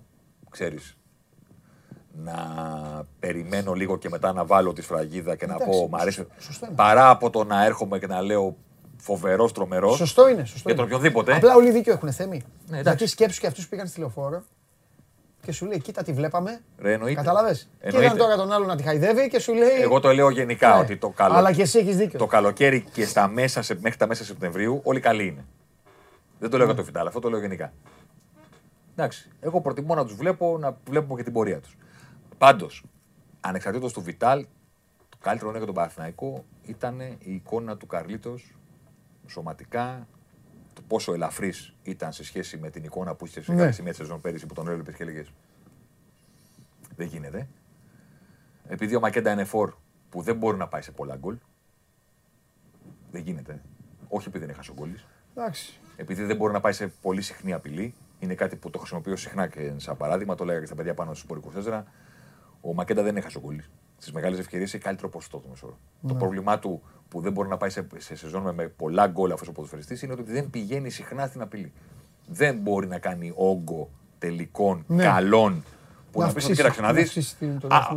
Δεν μπορεί να πάει σε πολλά γκολ. Αυτός που μπορεί από το ρόστερ του Παναθηναϊκού είναι ο Καρλίτος. Ναι. Μπορεί αν είναι καλά. Εντάξει, και να έχει και ποιοτικούς. Είναι αυτό που συζητάμε. Ναι. Τώρα έχει και παίκτες. Μαζί σου, όλα παίζουν ρόλο. Απλώς πρέπει να είναι καλά ο ίδιος. Μπορεί αν είναι καλά. Ο Καρλίτος πέρυσι σε πολλά διαστήματα ήταν ένας ποδοσφαιριστής που τον λέει ε, ναι, ναι, ναι. πεντάβαρος. Ναι, ναι. Εγώ τον είδα σήμερα ε, τη, στην πρεμιέρα το Σάββατο. Πρώτο το παφί την προλαβαίνει αριστερό. Μετά έχει την ψυχολογία να περάσει τον ματοφύλακα να του κάνει ελαφρύς. Ναι. Αν είναι ελαφρύς ο Καρλίτος, σε όλες τις ομάδες το ξέρεις καλά. Ναι. Ο Φορ. Τα κάνει όλα φαίνονται πιο ωραία. Βέβαια. Γιατί βάζει την παλαιθαρή. Βέβαια. Και ειδικά με τα στόπερ που υπάρχουν τώρα στην Ελλάδα. Και επίσης ο Φορ που δεν τη βάζει, κάνει μια ομάδα να λέει, φαίνεται φλίαρη, να, να, να κτλ. Πρέπει να έχει τον μπροστινό να τα βάζει. Ναι. Και μετά να φανεί και ο Τσούβερ, να φανεί και ο Βιτάλ, να φανεί και ο Βαλμπουενά και οποιοδήποτε. Τι να κάνουμε τώρα. Ναι. Ο, ο, ο Ολυμπιακός, ο, ο Λεραμπή τα κάνουν να φαίνονται ε, ναι, καλύτερα. Όλα, όλα. όλα, όλα. Φέτος θα δούμε πώς θα στηριχτεί, γιατί το βλέπω το τέσσερα τέσσερα δύο. Για πολλούς λόγους να παγιώνεται, να ξέρεις. Το βλέπεις να παγιώνεται. εκατό τοις εκατό. Ρε παιδάκι μου, αυτή, καλά αυτή είναι ολόκληρη συζήτηση, είναι ολόκληρη εκπομπή να την κάνουμε. Αλλά ε, ε, να την κάνουμε μαζί. Ρε παιδί μου, το τέσσερα τέσσερα δύο είναι ένα Ολυμπιακό σύστημα. Ναι. Είναι ένα σύστημα που πορεύτηκαν γενιές Ολυμπιακών και το γουστάρανε και όταν πρωτοάλλαξε Οι Ολυμπιακοί στραβώσαν κιόλας με το δίκιο τους. Βαλβέρδε παίζει με δύο φόρο αντίπαλους και εμείς με έναν. Μέχρι να καταλάβω τη δουλειά κάνει ο Φορτέ. Μπράβο. Μέχρι να το καταλάβουν αυτό. Λοιπόν, όλα αυτά. Πάμε. Άμα είναι να παίξει με δύο. Ναι. Να παγιώνεται. Πέρασε το Χασάν. Ναι, γιατί να χάσει χάσει τον τρίτος σου. Πάει αυτό. Αυτό. Ναι. Βλέπω, βλέπω τον Τικίνιο στο μυαλό του Μαρτίνς. Για περιφερειακό. Να θέλει να του δώσει αυτά που δεν του έδωσε ποτέ ο Σουντανί, γιατί ξεκίνησε και μετά έπαθε χιαστό. Ναι, ναι, ναι. Βλέπω αυτή την πρόθεση. Ναι. Και, και με ενδεχόμενη απόκτηση Ροντρίγκεζ ή αν θέλει το ναι. ψάξιμο για Ροντρίγκεζ, να μην το πούμε με ενδεχόμενη απόκτηση. Αφού λένε ότι είναι τελειωμένο. Μπράβο, τα έχουμε γράψει από χθες. Ναι, ναι, ναι. Ωραία. Εγώ βλέπω στη λογική ότι ωραία, να πάρουμε τον Γκάρι ναι. που είναι ο πλαϊνός, να φέρουμε τον Μασούρα εκεί που ούτως ή άλλως λειτουργεί. Γιατί τα λέει ο Κέσσαρης από πέρυσι ότι το παιδί αυτό με το κρίνεται σαν εξτρέμ. Ότι κάνει? Ότι με το κρίνεται σαν εξτρέμ, η δουλειά του είναι τον γκολ. Του Μασούρα. Του Μασούρα. Μα και τα κάνει. Μπράβο. Εγώ βλέπω, εγώ βλέπω ένα ντόμινο που φέρνει ποδοσφαιριστές περισσότερους στο κουτί. Και ένα εδώ κύριε Νόνι Λόπες που σε βλέπουμε λίγο βαρύ για Σεπτέμβριο και εσύ πιο κοντά. Και ο Τικίνιο πιο κοντά, μπορεί και ο Μασούρας πιο κοντά. Γκάρι Ροντρίγκεζ Βαλμπουενά ή Γκάρι Ροντρίγκεζ Μασούρας όταν ο Βαλμπουενά πρέπει να παίρνει τις ανάσες του. Αυτό θα ανεβάσει όλες οι γραμμές πάνω όμως. Ε. Φορτου... Ναι, ναι, γιατί μετά το δίδυμο. Πίσω πάνω. Ναι. Γιατί μετά το δίδυμο, μετά υπάρχουν δύο παίκτες στον άξονα. Ναι. Οπότε βλέπω, ξαφνικ... βλέπω έναν Ολυμπιακό να πηγαίνει σε παιχνίδια με δύο από Μπουχαλάκι, Εμβιλά, Καμάρα. Δύο. Τον έχει δοκιμάσει ο Μαρτίνς. Μπράβο του μαγκιά του, αλλά τον έχει αλλάξει. Δηλαδή μέσα σε ένα εφτάμινο, πέντε συστήματα, τέσσερα πέντε πώς θα φτάσει. Παντελή μου, και να, παγιώνει, και να τα παγιώνει και όλα στο ένα μετά. Έχει όπλο τη δουλειά που έχει κάνει. Ναι. Το πόσο, χρόνο έχει, πίσω το του, πρόσφατο, το ναι. πόσο χρόνο έχει πίσω. Ναι. Και έχει και όπλο το γεγονός ότι σαν προπονητής το ρόστερ του το στραγγίζει. Ναι. Δεν είναι ο προπονητής με τους δεκατέσσερις που εμπιστεύομαι. Και ο Ρατζέλοβιτς θα παίξει. Και ο Κάιπερς θα παίξει. Και ο Ανδρούτσος να το δοκιμάξουμε δεξιά. Τους δοκιμάζει όλους. Τους βάζει όλους. Τους είναι, βάζει. Είναι ενεργοί. Ναι. Και επειδή έχει τη δουλειά πίσω του, να το έχει και μυαλό, στο κόσμο, ο κόσμος και στο μυαλό του αυτό. Τα συστήματα είναι διατάξεις. Δεν είναι έτσι. Το πώς παίζουμε. Όχι. Όπως το λέσαμε. Δεν αυτό παίζουμε τέσσερα τέσσερα δύο. Αυτό να το καταλάβουν και οι παράγοντες βέβαια. Ναι. ναι. Δεν παίζουμε τέσσερα τέσσερα δύο. Δεν παίζουμε τέσσερα τέσσερα δύο. Δεν ναι. είναι τακτική το τέσσερα τέσσερα δύο που διαβάζατε ναι, και ναι, λέει ναι. άλλαξε την τακτική του. Τακτική δεν είναι, είναι βιδωμένα ανθρωπάκια. Πώς βγαίνουμε από την άμυνα. Πιάνει, πιάνει η θέση ανάπτυξης που είναι. Έχουμε. Έτσι. Κατεβαίνει ο κόφτης και γίνεται τρίτος. Κατεβαίνει δεξιά. Έτσι, σωστά τα λες. Σε όλα ποιος αυτά. Μένει πίσω, ποιος καλύπτει, ποιος κινείται από την άλλη, σε όταν όλα... η μπάλα είναι στην απέναντι, ποιος δημιουργεί την επεράγηση. Σε όλα αυτά όλα. Ο Μαρτίνς έχει ένα γκρουπ ποδοσφαιριστών ναι, για να ξέρουν, το υπηρετήσουν. Ξέρουν πάρα πολύ καλά τι θέλει. Ναι. Οπότε το αν θα τους πει μετά παίζουμε τέσσερα τέσσερα δύο ή παίζουμε τέσσερα τρία τρία είναι μία απλή ιστορία στη διάταξη. Ναι. Στην ανάπτυξη του Ολυμπιακού από χαμηλά η ίδια είναι. Ναι. Το πώς βγαίνει ο Ολυμπιακός από τη σέντρα το ίδιο πράγμα είναι. Εντάξει, έχει σηκώσει πολλές μπάλες όμως πλέον φέτος. Ναι. Εγώ, σου, εγώ, μιλάω γενικά, ρίσκα, εγώ, νομίζω, εγώ μιλάω γενικά. Ναι, ότι δεν είναι σε μια ομάδα που τη δουλεύει ένας προπονητής τόσο καιρό, τόσο τρομερό να παίξουν με διαφορετική διάταξη. Είναι μια, απλά μια διάταξη. Όχι, όχι, δεν είναι τρομερό. Απλά η διάταξη του αλλάζει και τα πρόσωπα. Και καταλαβαίνεις ότι εκεί που βλέπεις παίκτες οι οποίοι. Είπες εσύ το Μασούρα, ας πούμε. Ναι. Είπες τώρα, ας πούμε, θα μείνουν δύο. Δηλαδή, Εμβιλά, Μπουχαλάκης, Καμαρά, αν γίνει αυτό που λες, κάποιος βγαίνει. Ναι, δύο. Και μιλάμε για την τριάδα που του έδωσε πέρυσι τα πάντα. Δύο. Καταλάβεις, αυτό σου λέω. Να δούμε μετά την αμυντική. Να δούμε τι θα γίνει με τα stop, με τι θα γίνει με τα carry back. Δηλαδή... Και να δούμε και την αμυντική ισορροπία. Α, γεια σου. Γιατί αυτό. Ο Μαρτίνς τα υπολογίζει όλα. Βλέπω. Χθες, την Κυριακή, να πούμε και κάτι άλλο. Ο Ολυμπιακός έχει τα μεγαλύτερα νούμερα του ελληνικού πρωταθλήματος. Γιατί έχει θέμα. Τι πάθαμε. Τι να κάτσω. Εντάξει, εντάξει, κάτσε λίγο. Θέλεις να σε διώξει ο Παπαδίδης. Εντάξει. Εγώ στα ίσια, στα λέω όλα. Δεν έχω πρόβλημα. Θα λογοδοτήσεις. Θα ξανάρθει αυτό. Θα λογοδοτήσεις. Ο Ολυμπιακός έχει τα μεγαλύτερα νούμερα του ελληνικού πρωταθλήματος στην πίεση ψηλά. Τα καλύτερα. Ναι. Τη μεγαλύτερη πίεση ψηλά και την πιο αποδοτική. Τα προηγούμενα δύο χρόνια. Φάνηκε αυτό. Και στη βαθμολογία. Ένα που του έλειψε χθες στην πρεμιέρα του, συνεχίζω να λέω χθες. Δεν πειράζει. Ένα που του έλειψε στην πρεμιέρα του. Γιατί ο κόσμος έχει κρατήσει το τελευταίο κομμάτι του παιχνιδιού που έγινε η πολιορκία του Μεσολογγίου. Mm. Πήγε ο Κυριάκος Παπαδόπουλος με τον Χατζησάη, παίξαν τέρμα. Έτσι. Εντάξει, και το κράτησαν. Υπάρχει και ένα παιχνίδι που έγινε νωρίτερα. Σε αυτό το παιχνίδι νωρίτερα, ο Ολυμπιακός, το αγαπημένο του όπλο, σας πιέζουμε ψηλά, κλέβουμε την μπάλα και βρίσκουμε φάσεις που δεν βρίσκουμε όταν μας περιμένετε στο ταμπούρι. Γιατί στο ταμπούρι είστε οργανωμένοι και πρέπει να γυρίσει η ναι, μπάλα. Ναι, ναι, ναι. Ενώ τώρα κλέβουμε, πασάρουμε, πατάμε περιοχή. Πάρα πολύ χαμηλά νούμερα. Θέμη, θα σου απαντήσω. Αλλά, γιατί. αλλά... είχε ένα κεντρικό χαφ. Θα σου πω γιατί. Είχε ένα κεντρικό χαφ λιγότερο, λόγω του, της διάταξης του συστήματος. Και το κυριότερο, η ένταση του ήταν στο πενήντα τοις εκατό. Η ένταση γιατί. Δεν είχε ένταση. Γιατί είναι. Βαλμποενά. Ναι, μα δεν είχε ένταση. Ρόνι Λόπες. Έτσι. Είχε δύο παιδιά βα... με βα... βαριά κορμιά. Και βάλε έξω και... τώρα. Και βάλε έξω. Έξω Καμαρά. Ναι. Ο νούμερο ένα. Ναι, ναι, μα σου λέω. Μα έτσι ξεκίνημα, όλα εξηγούνται. Έξω ο Μασούρας που τους κυνηγάει μέχρι και την τουαλέτα που έλεγες παλιότερα. Ναι, ναι. Και ο Φορτούνης μετά τα περσινά με τον Μαρτίνς. Ναι. Σε αυτό το κομμάτι έχει ανεβάσει την παρουσία του αισθητά. Ναι. Γιατί το παράπονο του Μαρτίνς από το Φορτούνη δεν ήταν αυτό τι κάνει με την μπάλα. Τι κάνει χωρίς την μπάλα. Δεν το κάνει χωρίς την μπάλα. Ναι. Θέλω πίεση, θέλω τρεξίματα, ναι, θέλω κλεψίματα. Ναι, ναι, ναι. Σε αυτό το κομμάτι ο Φορτούνης πέρυσι τους δείκτες του τους έχει ανεβάσει πάρα πολύ. Οπότε είναι Καμαρά, Μασούρας, Φορτούνης και είναι και η ένταση αυτών που παίζουν. Ο Ρόνι Λόπες τον είδαμε όλοι. Δεν, δεν είχε ένταση. Δεν είχε ένταση. Ναι. Ο Βαλμπουενά ήξερε ότι πρέπει να βγάλει mm-hmm. το μάτς. Οπότε του λείψε αυτό το Ολυμπιακό. Σε αυτό το κομμάτι. Να δούμε, να δούμε πώς θα το βρει. Πες μου κάτι τελευταίο. Θα το βρει γιατί έχει τους παίκτες. Δηλαδή κάτι... όταν θα παίξει ναι. ο Μασούρας, όταν θα είναι στην ναι. δεκάδα ο Καμαρά. Αυτό, αυτό λέω. Πώς θα το ε, τους παίκτες τους έχει. Ναι. Τους παίκτες τους έχει. Τους παίκτες τους έχει, αλλά εσύ το ξεκίνησες με το παγιωμένο. Αν παγιωθεί αυτό, πρέπει να δούμε εκεί πώς θα, πώς θα κυλήσει το πράγμα. Καταλαβες. Είναι ακόμη αυτό... πιο γουστόζικη η απορία. Γι' αυτό μεγαλώνει. Θέλει έναν παίκτη με μεγαλύτερη ενέργεια δίπλα στον Αράντι. Ναι. Για να δούμε. Με μεγαλύτερη ενέργεια. Πες κάτι τελευταίο που είναι το αγαπημένο σου μετά από Ζίβκοβιτς, Πασχαλάκη και όλα αυτά. Τι. Πάλι θα, η στατιστική θα μείνει, όπτα θα μείνει, πάω κτηματοφύλακες, δεν αλλάξει. Να βάλεις το πραξινό θέμα, ε. Πραξινό θέμα βάλεις. Κοίτα. Κοίτα. Κοίτα. Έτοιμο είναι. Θα σου πω. Εγώ αυτό είπα, εσένα σκεφτικά. Με το που το βλέπω και το κάνει, εντάξει, αυτός το έχει έτοιμο. Εντάξει. Θα σου πω, υπάρχουν πολλά πράγματα στη, σε αυτά που λέμε στατιστική αναλύτηση κτλ. Τα, τα οποία πρέπει να τα βάζεις μέσα σε ένα πλαίσιο.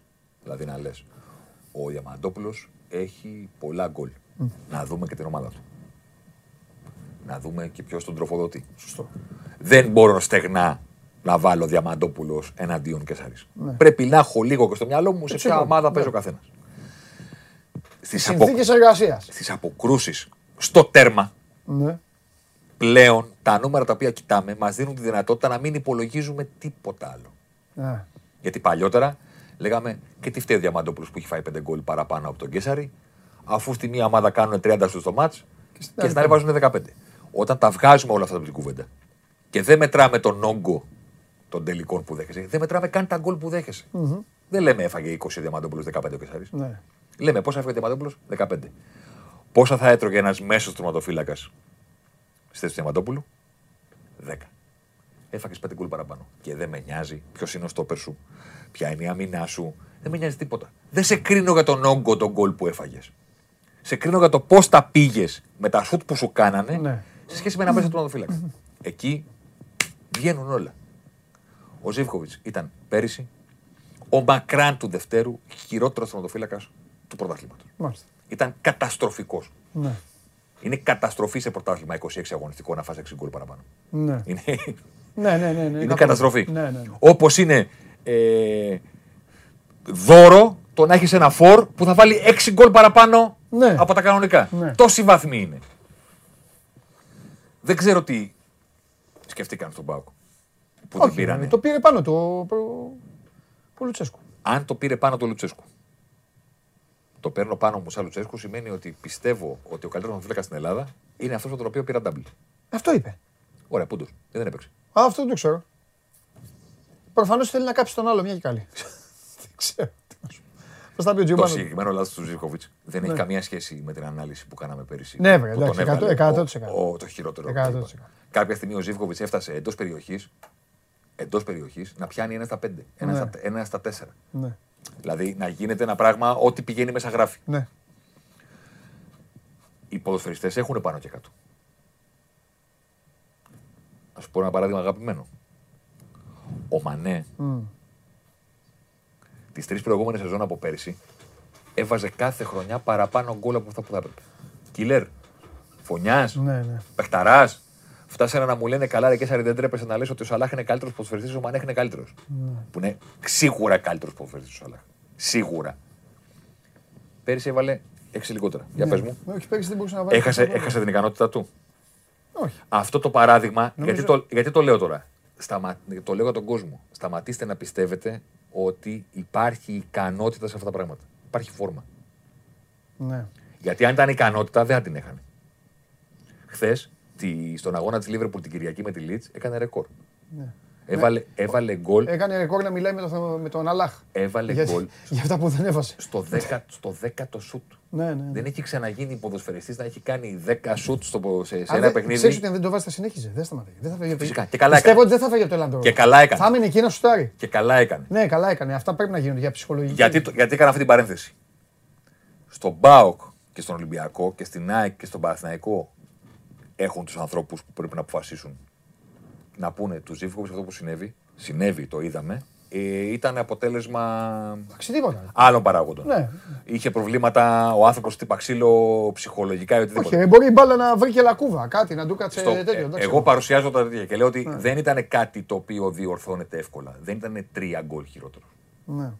Ο Πασχαλάκης τελείωσε τη σεζόν και ήταν τρία γκολ χειρότερος. Με τα play-off που έκανε, το έφερε το πράγμα στο Παλάτζο. Ναι. Και απλά. Έμεινε στη μετριότητα. Ναι. Για μένα ο ΠΑΟΚ θα πρέπει να έχει καλύτερο τερματοφύλακα. Ναι. Σίγουρα. Καλά, ναι. Αλλά θέλω να πω ότι αυτό που μειώνεις κάποια στιγμή μπορεί στην πορεία να το διορθώσεις. έξι γκολ παραπάνω από το κανονικό σε είκοσι έξι παιχνίδια. Που δεν τα έχει παίξει και τα είκοσι έξι όλα. Ναι. Απλά λέω στην κανονική διάρκεια του παραδείγματος. Είναι τεράστιο νούμερο. Ο Φορ τα γκολ που έχασε θα τα βρει. Τα γκολ που έχασε θα τα βρει. Ναι, χασο, το, χασο, το τερματοφύλακα δεν βγαίνει. Χασογκόλις αιώνια δεν μπορεί να είναι κανένας. Α, όσο συνεχίζει να απειλεί, ο Φορ τα γκολ που έχασε θα, θα τα βρει. Θα ο τερματοφύλακας είναι δείγμα ικανότητας το ότι, ότι τρώει έξι γκολ παραπάνω. Ναι. Δεν είναι μόνο φόρμα. Στα υπόλοιπα είναι φόρμα. Στο τέρμα είναι ικανότητας. Είναι, είναι το μοναδικό σημείο που το άθλημα γίνεται ατομικό. Μπορώ να πιάσω την μπάλα που πηγαίνει στο τέρμα ή δεν μπορώ. Είμαι μόνος μου. Ας βγάλει ο κόσμος στο μυαλό του ότι παίζει η άμυνα και ας προστατεύουνε. Ρε, άσε αυτό. Έχετε όλα τις εκτέλεσεις. Ναι, ναι, ναι, ναι, ναι. Ναι, ναι, έχετε αυτό, ώρα της εκτέλεσης. Αυτό καλά έκανες και το είπες για να το... Καλά θα τα συζητάμε έτσι. Έχετε ώρα της εκτέλεσης. Εκεί υπάρχει, είναι θέμα ικανότητας. Ναι. Θα σας χαιρετώ. Να κάνεις επίθεση, θέλω να ακούσω φωνές. Το τον Περπεριδί. Ναι, ναι. Ο καθένας θα κριθεί για τις επιλογές του. Θέλω να ακούω φωνές. Θέμης και Ασάρης. Δηλαδή να μας δείξει ο Περπεριδής τι καλύτερο θα φέρει τώρα. Που θέλει να φύγει. Πάμε, πάμε, άντε, πάμε, πάμε γρήγορα. Πάμε γρήγορα στη Θεσσαλονίκη. Πάμε γρήγορα μετά το Θέμη εδώ. Κάθε Τρίτη θα έχουμε, θα έχουμε τα analytics κανονικά έτσι και με εικόνα. Αλλά τώρα πρώτη αγωνιστική. Δεν υπήρχαν πράγματα να σας δείξουμε. Πρώτη αγωνιστική δεν δείχνει τη βαθμολογία κανονικά. Τι να βλέπεις. τρία ένα μηδέν μηδέν και τα υπόλοιπα. Πάμε Θεσσαλονίκη.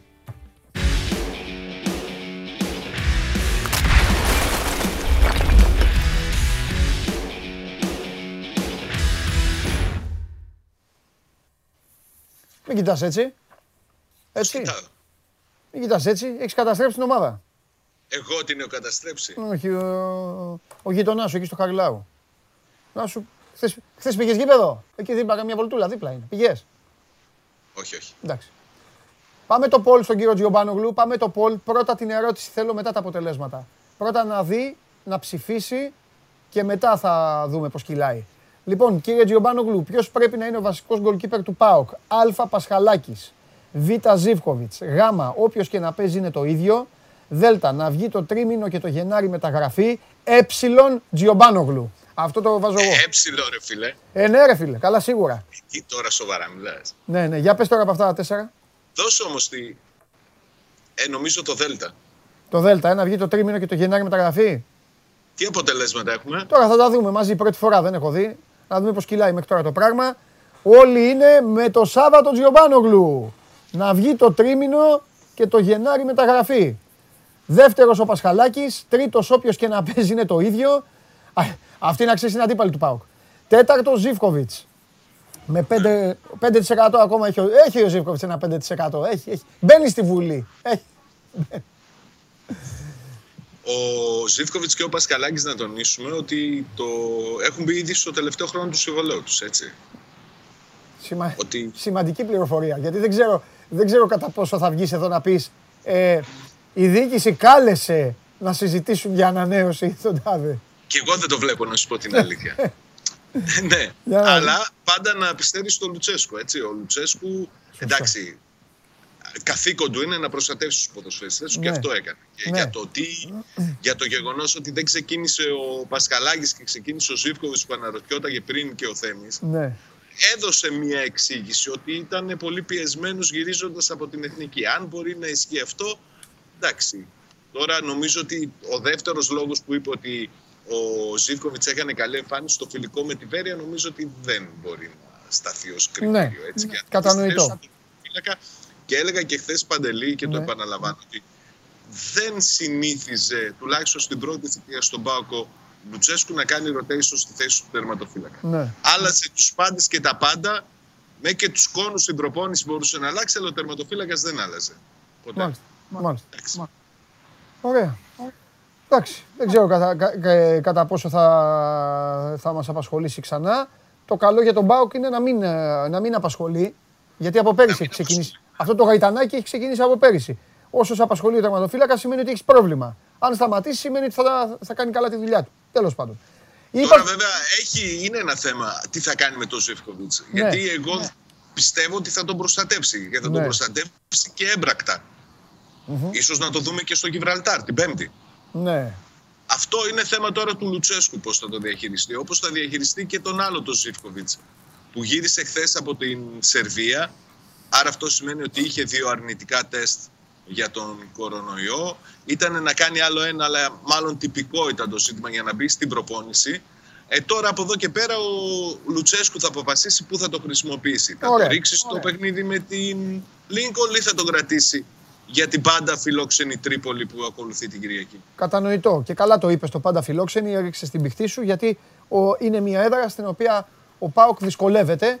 Είναι μια έδρα... Ναι, παραδοσιακά. Ναι, ναι, είναι μια έδρα στην οποία ο ΠΑΟΚ βρίσκει... Και ακούγεται ο ύμνος, ξέρεις όλα. Βρίσκει μπελά, αυτά που σου βάζαμε στο ραδιόφωνο και όλα, και ναι. όλα τα σχετικά. Ναι, ναι. ναι. Θα κοιτάξουμε, ναι. ο Φαφαλιός, τρώγεται, ο Φαφαλιός να στο ξαναβάλει την Παρασκευή. Μου έλεγε να του βάλουμε τον ύμνο του Σάβα και αυτά. Θα... Κοντή γιορτή πες του Φαφαλιού. Δεν θα... Ω, αυτά μ' αρέσουν. Αυτά μ' αρέσουν. Ε, ναι, κοντή του το είπα εγώ, Σάβα ό, μου. Ό,τι είναι να γίνει, θα γίνει. Σάβα σε δύο εβδομάδες. Σάβα μου του το είπα εγώ, μετά το απόγευμα, γιατί ήρθε μέσα. Ήρθε μέσα, εγώ σου, σου τον δίνω στεγνά, ήρθε μέσα, χτυπά, χτυπάει την πόρτα. Του λέω, Λάγε Νικόλα, καταπληκτική μου λέει η σκέψη που έκανες για την Τούμπα. Έτσι, πρέπει, έτσι πρέπει να πάμε. Μαζεμένοι ναι. πίσω και να φύγουνε τα βέλη μπροστά. Δεν χρειαζόμαστε ναι. φορ. Τρελές με Άμραμπαντ. Ναι, Λιβά, Λιβάι Γκαρσία και Τζούμπερ. Μπροστά μου λέει να τον χτυπήσουμε τον Τζιομπάνο και του λέω, εγώ του λέω Νίκο, αυτό θα το πω στο φίλο μου το Σάβα. Δεν κάτσω εγώ να χρεωθώ πιθανό διπλό της ΑΕΚ. Να το χρεωθώ εγώ. Μην κυνηγάτε εσείς όλοι και να έχετε και δίκιο. Αυτό δεν είναι σίγουρο να ξέρεις. Α, μπράβο. Μετά... Μου άρεσε αυτό χθεσινή... που είπες. Κοντινή... Κοντή γιορτή που είπες. Ήταν... Κοντή γιορτή. Κυριακή, ναι. κοντή γιορτή. Ναι. Ναι. Παράλληλη Κυριακή.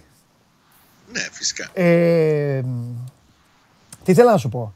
Ο Πασχαλάκης δεν έπαιξε. Το ότι δεν έπαιξε ο Πασχαλάκης έφερε έναν ΠΑΟΚ με δεκαπέντε ξένους.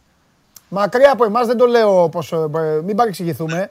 Πλέον όλες οι ομάδες παίζουν με όσους, με όσους γουστάρουν. Και στη Γερμανία και στην Αγγλία και στην Ισπανία. Αλλά, παιδί μου, ε, ε, έχουν καθόλου εκεί πάνω οι φίλοι μας παουτζίδες, έχουν καθόλου τσινήσει, έχουν καθόλου έτσι. Ε, το συζητάνε, φυσικά το συζητάνε. Αυτό λέω, ναι. Φυσικά το συζητάνε γιατί βλέπουν ότι κυρίως τα προϊόντα από την Ακαδημία ναι. δεν παίρνουν το χρόνο που είχαν τουλάχιστον τα προηγούμενα, τις προηγούμενες δύο σεζόν. Έτσι. Βέβαια, για να είμαστε και δίκαιοι, θα πρέπει να παραδεχθούμε ότι οι καλύτεροι ποδοσφαιριστές του ΠΑΟΚ, οι Έλληνες ποδοσφαιριστές του ΠΑΟΚ έφυγαν. Ναι. Έφυγε ο Γιαννούλης, ναι. έφυγε ο Τζόλης, έτσι. Αυτό όμως δεν σημαίνει ότι δεν υπάρχουν ακόμη Έλληνες ποδοσφαιριστές που μπορούν να αξιοποιηθούν. Ναι. Τι να σου Τώρα, πω. Τέλος πάντων, εγώ, εγώ είμαι της άποψης. Τον Κωνσταντέλια ή τον Γκούτσια ως βασικό που είναι έτσι ακόμη πολύ μικρή. Αλλά το γεγονός ότι της Γκάρας δεν παίρνει χρόνο καθόλου συμμετοχής ναι. δημιουργεί ζητήματα. Κάτσε μισό λεπτό, Σάβα. Επειδή εγώ είμαι της άποψης ότι μια ομάδα πρέπει να κερδίζει. Και ας παίζει όποιος θέλει. Κατάλαβες. Δεν με ενδιαφέρει εμένα στη Λίβερπουλ να παίζουν ο Χέντερσον και ο Αλεξάντερ Άρνολντ, άμα να κερδίσουν. Ας παίξει ένας Σουηδός και ένας Κολομβιανός. Απ' την άλλη, θα σε ρωτήσω κάτι τριγκαδόρικο. Ναι.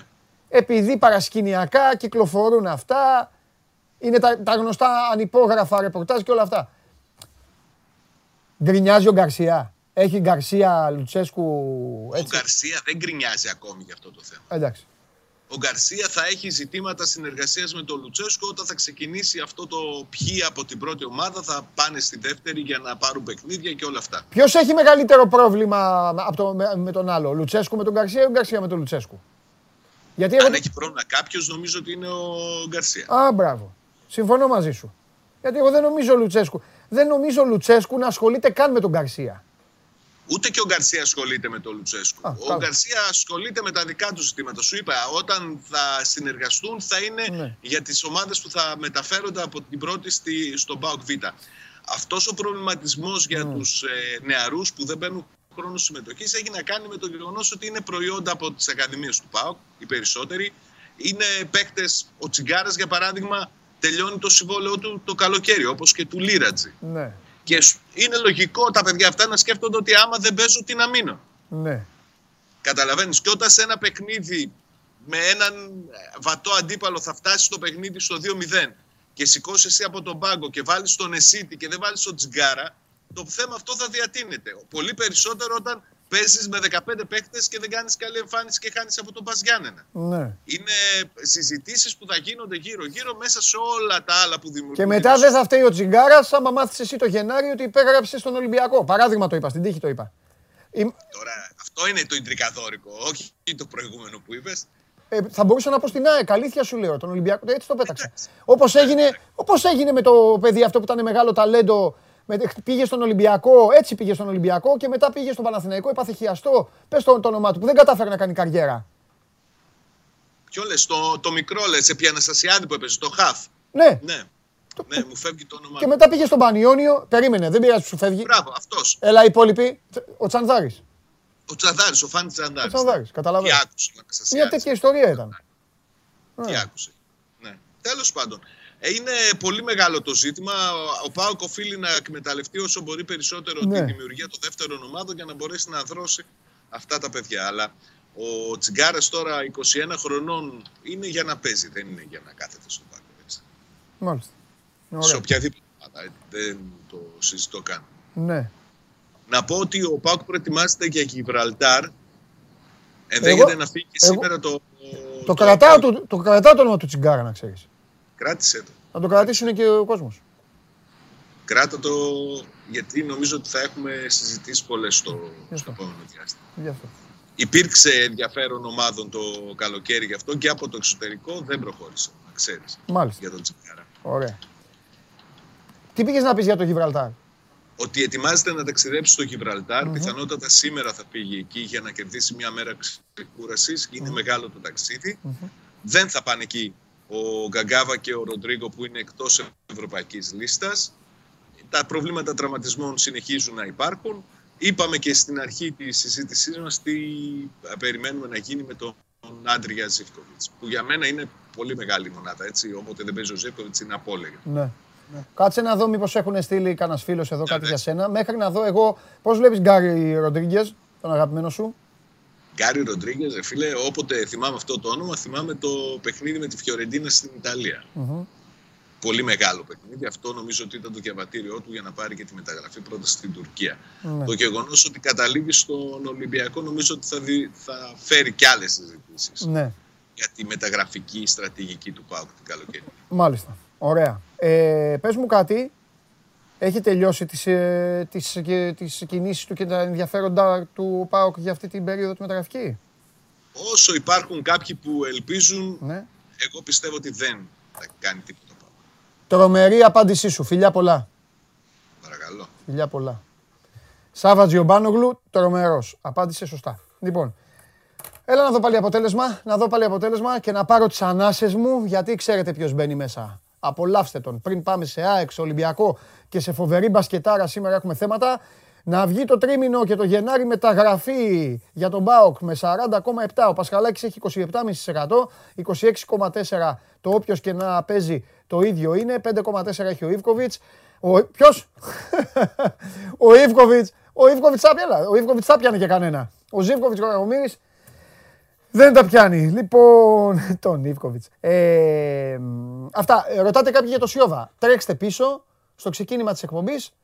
Τα είπα όλα. Τι ισχύει μέχρι τώρα. Οτιδήποτε αλλάξει, οτιδήποτε καινούριο υπάρξει, κατά τη διάρκεια της εκπομπής θα το μάθετε εδώ πρώτοι. Διαφορετικά θα μπείτε σπορτ είκοσι τέσσερα τελεία τζι άρ και θα πληροφορηθείτε ακριβώς την επόμενη ομάδα στην οποία θα αγωνίζεται ο Σιώβας. Είτε θα είναι στην Οσασούνα, είτε θα είναι στην Ελλάδα. Είτε στην Παμπλώνα δηλαδή, είτε στην Ελλάδα. Σας αρέσει να καρφώνετε ή να βάζετε γκολ με εκτέλεση φάουλ? Είστε από αυτούς που ο κρυφός τους καημός είναι να παίρνουν συνεντεύξεις ή απλά θέλετε να διασκεδάζετε με τις ομάδες και να πανηγυρίζετε μαζί τους από την εξέδρα? Σε όποια κατηγορία και να νίκετε, είστε οι άνθρωποι μας και είμαστε οι δικοί σας άνθρωποι. Βάλτε φαντασία, κέφι και λίγο χρόνο. Φτιάξτε ένα βίντεο και στείλτε το σε αυτή τη διεύθυνση. Θα το περιποιηθούμε, θα το εκτιμήσουμε, θα το απολαύσουμε, θα το εμφανίσουμε και ποιος ξέρει. Μπορεί στο τέλος να είναι το δικό σας βίντεο που θα πάρει ένα μεγάλο δώρο.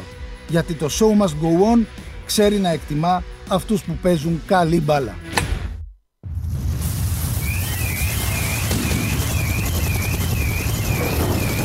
Να σου την έσκασα!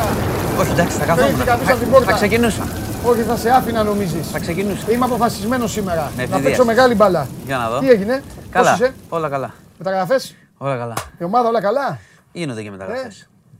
Γκάρι Ροντρίγκεζ και αυτά τι? Μεταγραφές. Εντάξει. Γιατί όχι. Στηρίζεις? Στηρίζω. Πώς θα πει, ποιος θα μείνει έξω? Στι... Ποιος θα μείνει έξω? Ε, βέβαια, φτιάξε ένα σύστημα. Σου... Πώς θες να δεις την ομάδα σου να παίζει σε ένα μήνα? Θα σου απαντήσω όπως πρέπει. Δεν θα μου απαντήσεις. Ε... Όχι, θα σου απαντήσω όπως πρέπει. Μητσοτάκο, Τσίπρο. Θα σου, θα σου απαντήσω όπως πρέπει. Όχι πολιτικά. Όχι πολιτικά. Ό,τι αποφασίσει ο coach. Αν να χάσεις, δεν πρέπει. Σε ρωτάω, σου βάλει να ρωτήσεις κάτι ό,τι πει ο coach. Τι είναι αυτό το πράγμα? Ορίστε. Θα πω εγώ τι είμαι εγώ, θα σου δώσω εγώ χαρτάκι τι θα κάνει ο coach. Ό,τι θέλει θα κάνει.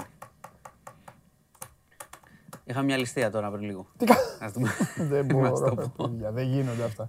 Αλήθεια. Μάνος Χωριανόπουλος, διευθυντής του News είκοσι τέσσερα επτά. Γεια σας, δεν χαιρετήσαμε γιατί με ευνηδίασες. Ναι. Εντάξει. Πα, πώς σου βγήκα έτσι. Δεν σε είδα μέσα και λέω μπαίνω, εγώ κάθομαι. Ναι, ναι, ναι. Εκρύφτηκα, πίσω την πόρτα. Καλό ήταν. Ε, ληστεία τώρα στη Μητροπόλεως πριν λίγο, το λέω γιατί μόλις έγινε πριν λίγη ώρα. Ε, δύο δράστες ακινητοποίησαν υπαλλήλους πελάτες, τα πήραν όλα και έφυγαν και είχαν βαρύ οπλισμό, τους ψάχνουν. Ξέρεις, πάντα το, αυτό, αυτή η λεπτομέρεια με το βαρύ οπλισμό ε, μπορεί, να είναι, μπορεί να μην είναι τίποτα, να είναι ποινική, αλλά μπορεί να είναι και κάτι άλλο. Γιατί, ξέρεις, καμιά φορά και η τρομοκρατία γίνεται, γίνονται ληστείες για τη χρηματοδότηση μετά των ενεργειών τους κλπ. Τέλος πάντων, τους ψάχνουν, είναι ανθρωποκυνηγητό, έχεις γίνει τώρα, δεν έχουμε παραπάνω πράγματα.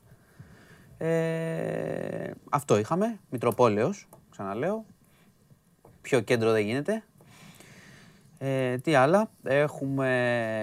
Θα μείνω, θα, μείνω λίγο στο, θα μείνω σε αυτό πριν πάμε σε κορονοϊό, θα μείνω σε τέτοιου, τέτοιου είδους ειδήσεις. Είχαμε μια πτώση αεροσκάφους, μια συντριβή αεροσκάφους χθες, ε, μικρό αεροσκάφος ανοιχτά της Άμμου, ε, με δύο άτομα, δύο άτομα, δύο άτομα έχασαν, ναι ιδιωτικό, ε, Τσέσνα, δύο άτομα έχασαν τη ζωή τους. Και δυστυχώς και σήμερα αποκαλύπτεται ότι ήταν δύο Ισραηλινοί, ε, ανδρόγυνο, και ο, ο σύζυγος είναι μάρτυρας, είναι μάρτυρας ε, κατηγορίας ε, στο Ισραήλ που γίνεται μια δίκη για τον πρώην πρωθυπουργό τον Νετανιάχου, ο οποίος κατηγορείται για διαφθορά κλπ. Είναι ένα στοιχείο, μπορεί να μην έχει σχέση, να είναι απλά ένα δυστύχημα, ναι, αλλά... αλλά τα Ισραηλινά μέσα το αναφέρουν. Για δολιοφθορά και τα υπόλοιπα. Βεβαίως, ναι. Το αναφέρουν. Ε, ήταν αναπληρωτής στο Υπουργείο Επικοινωνίας. Ε, Έκανε διακοπές εδώ και πήγε ναι, με τη γυναίκα. Είχε έρθει για διακοπές. Είχε δίπλωμα προφανώς. Είχε, είχε έρθει για διακοπές και έπεσε το, το αεροσκάφος χθες. Δεν ξέραμε από την αρχή την ταυτότητα. Τώρα έχουν βγει τα Ισραηλινά, Ισρα, Ισραηλινά μέσα, με συγχωρείτε, και, λέει, και λένε ότι... Ήταν μάρτυρας στη δίκη, όχι βασικός μάρτυρας. Αναφέρουν δηλαδή ότι η δίκη θα συνεχιστεί. Υπάρχουν άλλοι δύο βασικοί μάρτυρες. Ε, τώρα, άμα δούμε και τίποτα περίεργο με τους άλλους δύο βασικούς μάρτυρες, μετά καταλαβαίνεις. Ναι. Αλλά δυστυχώς, δυστυχώς έχασαν τη ζωή τους ε, ανοιχτά της Άμμου. Ε, να πάμε όμως λίγο στο ΦΕΚ. Αυτό ενδιαφέρει πάρα πολύ κόσμο σε σχέση με τα. Είχε γίνει μια ολόκληρη ιστορία. Το ξέρει και ο κόσμος, πώς θα μπαίνει μια οικογένεια σε κλειστό χώρο να φάει, ας πούμε, που είναι μπαμπάς, μαμά εμβολιασμένοι, ναι. Αλλά το παιδί δεν το έχουμε εμβολιάσει, γιατί όπως ξέρεις Γιατί όπως ξέρεις. Ναι. Δεν έχει ανοίξει τέτοια. Όχι, όχι. Γιατί όπως ξέρεις. Όχι μόνο αυτό. Γιατί οι γονείς μπορεί ακόμα και αν έκαναν και δεν ήταν του στυλ. Εγώ αρνούμε να κάνω. Μπορεί με το παιδί να είχαν περισσότερη αμφιβολία για να κάνει το παιδί. Γιατί ηλικίες μιλάμε. Ε, μιλάμε για δώδεκα με δεκαεπτά. Έτσι, που, είχαν, που είχαν ανοίξει και πλατφόρμες κλπ. Ε, το παιδί θα μπαίνει με rapid test σαράντα οκτώ ώρων. Αυτό λίγο. Όπως στις δουλειές. Αυτό ήταν. Θα μπαίνει με rapid test σαράντα οκτώ ώρων. Όπως στον ιδιωτικό τομέα, το παιδί. Ναι. Ε, και αυτό ξέρεις, ήταν λίγο και από τις δύο πλευρές. Και οι γονείς που αντιδρούσαν πάρα πολύ με το παιδί και οι εστιατόρες όμως, γιατί σου λέει, πρόσεξε, αν ο γονιός δεν μπορεί να έρθει, δεν είναι ένα ζευγάρι, ένα ζευγάρι με παιδιά, αν δεν μπορεί να πάρει το παιδί μαζί και δεν, δεν το εμβολιάσει, ας πούμε, άλλη κουβέντα αυτή μην πιάσουμε, ε, πάει, τον έχασα από πελάτη. Θα πάει, μπορεί να μην πάει. Αν δεν μπορεί να μπει το παιδί του. Βέβαια. Ε, λογικό είναι, άμα δεν πάει. Θα τρώει το παιδί στο πεζοδρόμιο, θα τρώει, θα τρώει η μάνα και στο παιδί θα δίνει. Εντάξει, μπορεί να τα αφήνει σπίτι αλλά με κάποιον, αλλά και πάλι. Μια οικογένεια, μια στο τόσο θέλει να βγει με το παιδί. Οπότε τα ζήγησαν όλα αυτά και το ΦΕΚ λέει αυτό. Για παιδιά πέντε έως έντεκα θα ισχύει το self-test. Πάλι θα πρέπει να κάνεις self-test το παιδί είκοσι τεσσάρων ωρών. Okay. Οπότε αυτό είναι μια, είναι μια σημαντική είδηση σήμερα mm-hmm. που βγήκε το πρωί ε, για το πώς βγαίνουμε. Άνοιξε επίσης να πω, άνοιξε η πλατφόρμα για την ε, τρίτη δόση εμβολίου για νοσοκατεσταλμένους. Ε, μπορείτε να διαβάσετε τι ισχύει, ποιοι είναι αυτοί, ξέρουμε καλά, μεταμόσχευση, άνθρωποι που έχουν κάποιες σοβαρές ασθένειες. Mm-hmm. Ε, άνοιξε η τρίτη δόση, από χθες λαμβάνουν ες εμ ες, mm-hmm. Pfizer και Moderna. Ε, και η τρίτη δόση, εντάξει, προφανώς προχωρώντας οι μήνες θα πάει και στον κανονικό πληθυσμό που έχει κάνει τις δύο δόσεις. Mm. Δηλαδή, αν δεν νομίζω ότι έχουμε ξεμπερδέψει, το λέω και για σένα και για μένα και τα λοιπά, ε, θα την κάνουν. Εγώ θα περιμένω να δω. Αν θα, αν θα, πότε, αν θα το κάνουν αυτό, το κάνουν. Θα περιμένω να δω τι, ποια θα είναι η αλλαγή μέτρων. Δηλαδή, για να σε στείλουν να κάνει τρίτο εμβόλιο, σημαίνει ότι οι παροχές θα πρέπει να είναι full. Όσο περνάει, όσο περνάει ο. Οι παροχές θα πρέπει να είναι full. Να σου δώσουν όλα τα, όλα τα δικαιώματα. Παντού, ναι. Από τη στιγμή, να, να ζήσεις κανονικά. Από τη στιγμή που, αν συνεχίσεις να μπαίνεις στη διαδικασία των εμβολίων. Γιατί μετά, ρε, φίλε, ποιος μου λέει εμένα ότι δεν θα μου λένε. Γιατί εγώ δεν παίρνω φάρμακα, δεν θέλω. Τα έκανα τα εμβόλια κανονικά για να μπορώ να ταξιδεύω στο εξωτερικό. Εγώ mm-hmm. στο λέω στα ίσια. Mm-hmm. Και ούτε να κάτσω να χαλάσω το τέτοιο. Τα έκανα. Ποιος μου λέει εμένα ότι. Δεν θα μου λες εσύ κάθε έξι μήνες κάνε εμβόλιο. Ε, αυτό είναι στον αέρα. Αυτό σου λέω. Εννοώ ότι. Αν είναι λοιπόν να κάνω εγώ εμβόλιο. Δεν το κάνουν κάθε αν χρόνο. Είναι εγώ να κάνω εμβόλιο που είμαι ένας κανονικός, είμαι σε ένα πολύ μικρό ποσοστό φυσιολογικών ανθρώπων. Δηλαδή, ούτε είμαι πορωμένος εμβολιάκιας, γιατί δεν θέλω να παίρνω φάρμακα, αλλά ούτε είμαι με τους άλλους και αυτά. Mm-hmm. Να, να λέω έτσι πράγματα mm-hmm. που λένε. Δικαίωμά τους είναι όλων, αλλά δεν με ενδιαφέρει. Ε, αν εγώ δεν έχω. Την κανονική μου ζωή, κανονική, και, να μου λέ, και δηλαδή μου λένε φορά μάσκα, γιατί άλλος δεν έχει κάνει εμβόλιο. Δηλαδή, θα κάνω εγώ δέκα εμβόλια, εσύ δεν θα έχεις κάνει κανένα εμβόλιο και εμένα θα με έχουν δεμένο. Αυτό σου λέω. Ναι, κατάλαβα. Και αυτό που λέω εγώ προφανώς μπορεί να το έχουν σκεφτεί και άλλοι άνθρωποι. Όχι, σίγουρα το έχουν σκεφτεί. Απλά. Ναι, τόσο απλά. Αυτό, δεν έχω εγώ αυτό θέμα. Που λέω εγώ που είναι επίσης απλό είναι ότι όσο μακραίνει αυτή η ιστορία ναι. και συνεχίζει το κορονοϊός ναι. και μεταλλάσσεται κτλ., ναι. προφανώς θα γίνονται και άλλες δόσεις εμβολίων. Για αυτούς που έχουν κάνει. Αυτό που λες εσύ είναι επίσης μια σοβαρή κουβέντα, άλλη ναι. κουβέντα. Μέσα σε όλο αυτό τον οριμαγδό, των, των τσακωμών ναι. για το δεν το κάνω, το κάνω, ποια μέτρα έχω, πού μπορώ ναι. να πάω κτλ. Εγώ δεν νομίζω, στο έχω ξαναπεί, ότι θα, έχουμε, θα ξεμπερδέψουμε νωρίς ε, με επίσης, την ιστορία εμένα με τις μάσκες κλπ. Εμένα δεν μ' άφηνες να κάνω δεύτερη δόση, επειδή το έχω περάσει. Τώρα θα με κάνεις να κάνω τρίτη. Ε, έχω δικαίωμα να μην κάνω. Ο γιατρός. Να σωστά. Ο γιατρός, εκεί ακούς τον γιατρό. Δηλαδή, άμα πεις... Θα τον ρωτήσω πρώτα, θα του πω έχεις κάνει εμβόλιο. Θα μου πει ναι, θα του πω, δείξε μου το πιστοποιητικό σου. Να σε λέω... θα τον σκανάρεις. Εννοείται, γιατί δεν έχω εμπιστοσύνη. Εσύ έρχεσαι εδώ και μου τα λες. Εσύ μου λες για ψεύτικα πιστοποιητικά και αυτά. Δεν μπορεί να είμαστε εμείς οι πιο νόμιμοι και αυτοί που είναι τέτοιο να μην είναι. Πώς με βλέπεις, δεν είμαι. Είσαι προσεκτικός. Πολύ προσεκτικός. Εγώ παίρνω μαθήματα από σένα. Ό,τι μου λες, κάνω ό,τι μου λες. Ωραία. Να σου πω και κάτι ακόμα πριν κλείσουμε, ότι και ο Πούτιν. Ω, τι έκανε αυτό ο γίγαντας. Γι' αυτό το λέω, ξέρω ότι έχει κοινό. Πάρα πολύ μεγάλο κοινό. Αυτοαπομόνωση. Γιατί λέει υπάρχουν στο περιβάλλον του κρούσματα κορονοϊού. Και δεν θέλει να τους βλέπει. Δεν ξέρω τώρα τι έχει γίνει. Άμα κόλλαγε δεν το μαθαίναμε, πιθανότητα. Γιατί όπως καταλαβαίνεις, οι μεγάλοι ηγέτες δεν αρρωσταίνουν. Ποτέ. Ο Ερντογάν. Θυμάσαι τον Ερντογάν που είχε βγει ένα βιντεάκι που μίλαγε και λίγο νίσταζε και έγινε χαμός. Είδα πριν από τρεις μέρες είχε ένα κανάλι, ένα θέμα γι' αυτό. Και λέγανε ότι. Λένε συνέχεια και για τον Ερντογάν και για τον Πούτιν. Τον έδειξε σε τρία τέσσερα βίντεο να κοιμάται όμως. Τον έπαιρνε έτσι. Πώς προσπαθείς να κρατηθείς να δεις κανένα εν μπι έι. Ναι, ναι, ναι. Κάτι τέτοια. Ε, ναι, αυτοί, εντάξει, να σου πω κάτι, μεγαλώνουν κιόλας επίσης. Ε. Ναι, ναι. Δεν είναι, και αυτοί μπορεί να είναι αυταρχικοί κτλ. Ναι. Αλλά ο χρόνος, καταλαβαίνεις. Ωραία. Οπότε έχουμε κι αυτό. Ε, εντάξει. Και συνεχίζουμε. Ωραία. Μπαρτσελόνα, Μπάγερν. Α, τι θέλεις, πρόβλεψη. Ναι, έτσι θα γαμούστε. Θα είναι, γεια σας παιδιά, δεν είναι καλό στα παιδιά. Γεια σας, ναι, σας ήρθαμε. Λες, παίξουμε διπλό. Εγώ έτσι, εγώ έτσι λέω. Το παίξουμε διπλό. Εγώ έτσι λέω. Θα πάνε οι Γερμαναράδες εκεί, θα τους διαλύσουνε. Έτσι ξύπνησα το πρωί. Έτσι λέω. Με αυτή την αίσθηση ξύπνησα. Έτσι λέω. Χωρίς να το έχω πολύ σκεφτεί. Τους είχα ποντάρει κιόλας στη Λειψία και το έκαναν mm-hmm. αυτό έτσι. Γιατί να μην το κάνουν και στη Βαρκελόνη. Ε, για Βαρκελόνη. Ναι. Εντάξει, δεν είμαι τόσο ισοπεδωτικός, αλλά. Όχι, εγώ είμαι. Ξέρω εγώ.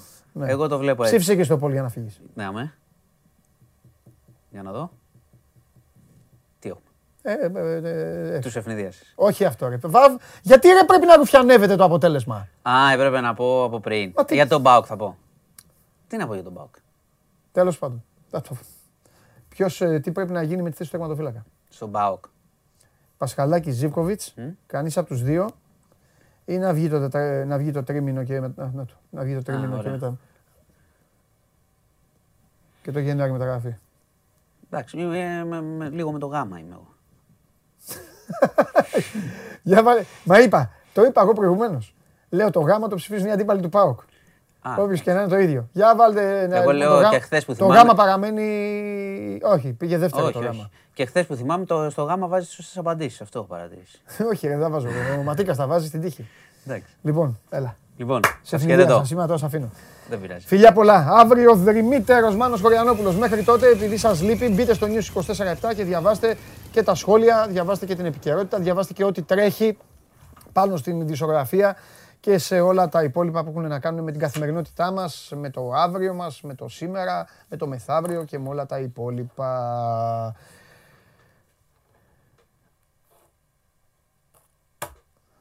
ΑΕΚ.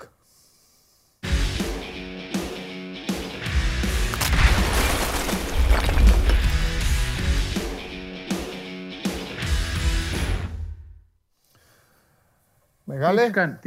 Καλησπέρα. Τι έχεις κάνει και έχει πάρει φωτιά εδώ το Messenger τώρα. Χαμός. Τι έχεις πει. Το δικό σου. Ναι.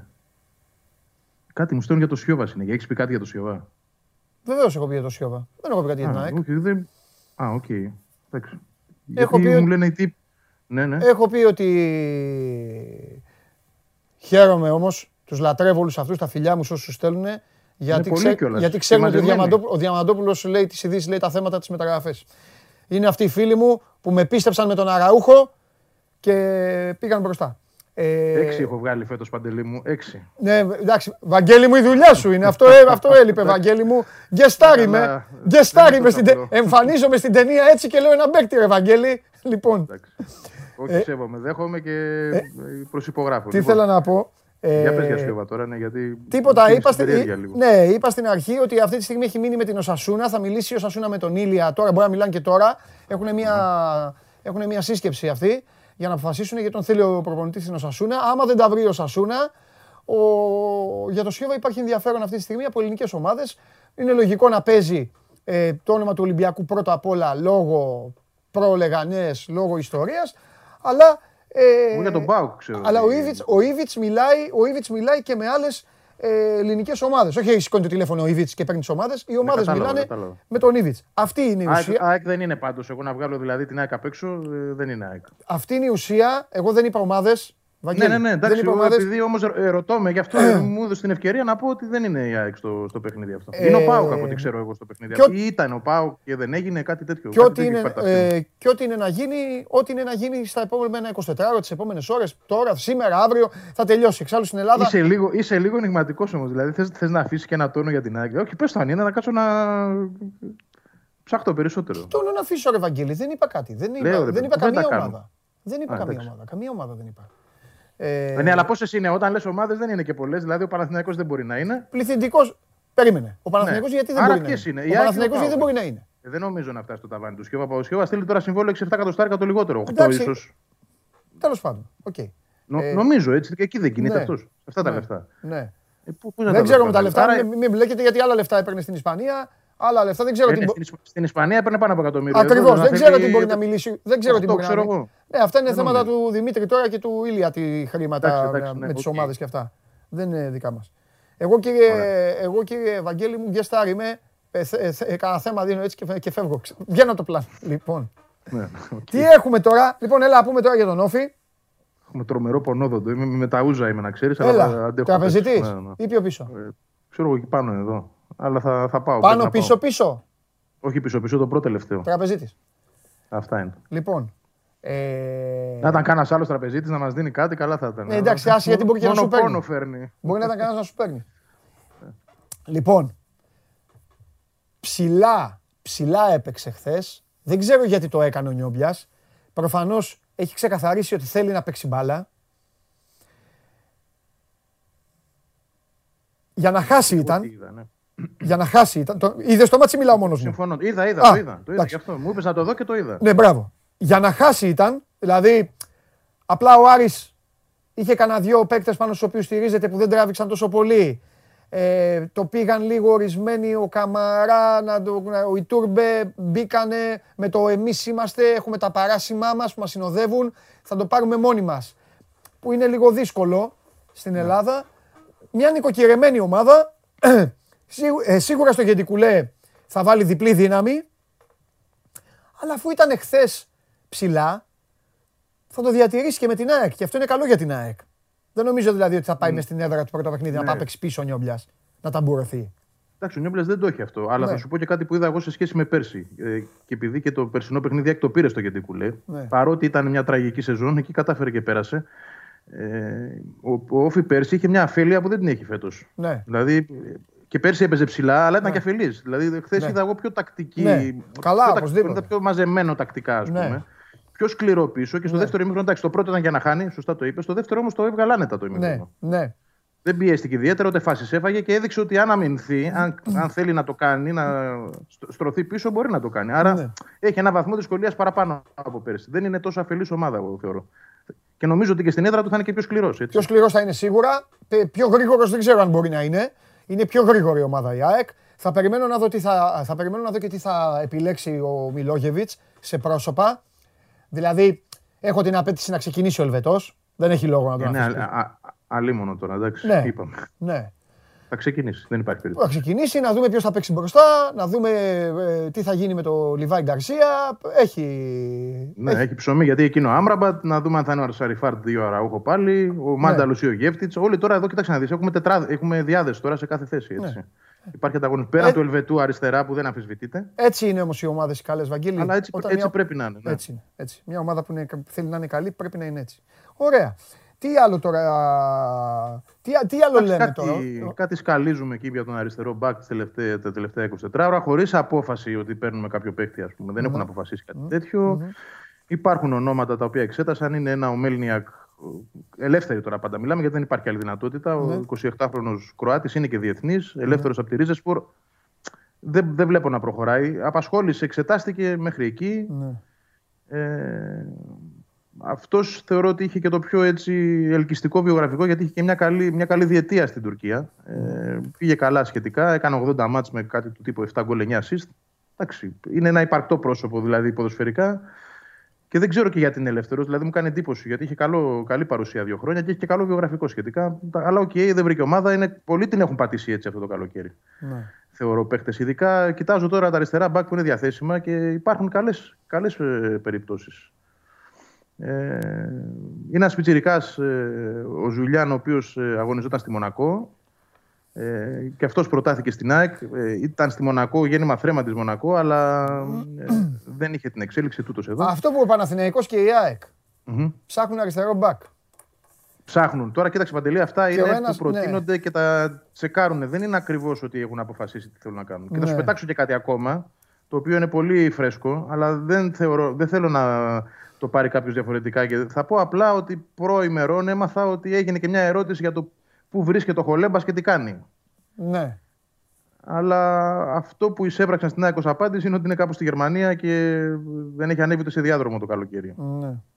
Δηλαδή, σαν να μένει στην απόφασή του ο Χολέμπας ότι θα σταματήσει την μπάλα. Ξαναλέω, ναι. Ήταν πολύ διερευνητικό και είναι από τους χαρακτήρες... και τίποτα παραπάνω. Έτσι, μην ναι. παρεξηγηθούμε. Και τώρα. Είναι από τους χαρακτήρες αυτούς που ό,τι λένε το κάνουν. Με, ε, δεν, δεν αλλάζουν. Μετρανώ ναι. παράδειγμα την εθνική ομάδα, που μόλις η εθνική ομάδα άρχισε στα πρώτα χρόνια αυτής της ε, κατάστασης, της άθλιας, ο Χολέμπας, θες γιατί έχει την εμπειρία από τη Γερμανία, θες γιατί σε αυτά είναι ευφυής. Ο Χολέμπας άρχισε να τα βλέπει αυτά και σηκώθηκε και είπε «Γεια σας, φεύγω, ούτε τηλέφωνο με ξαναπάρετε».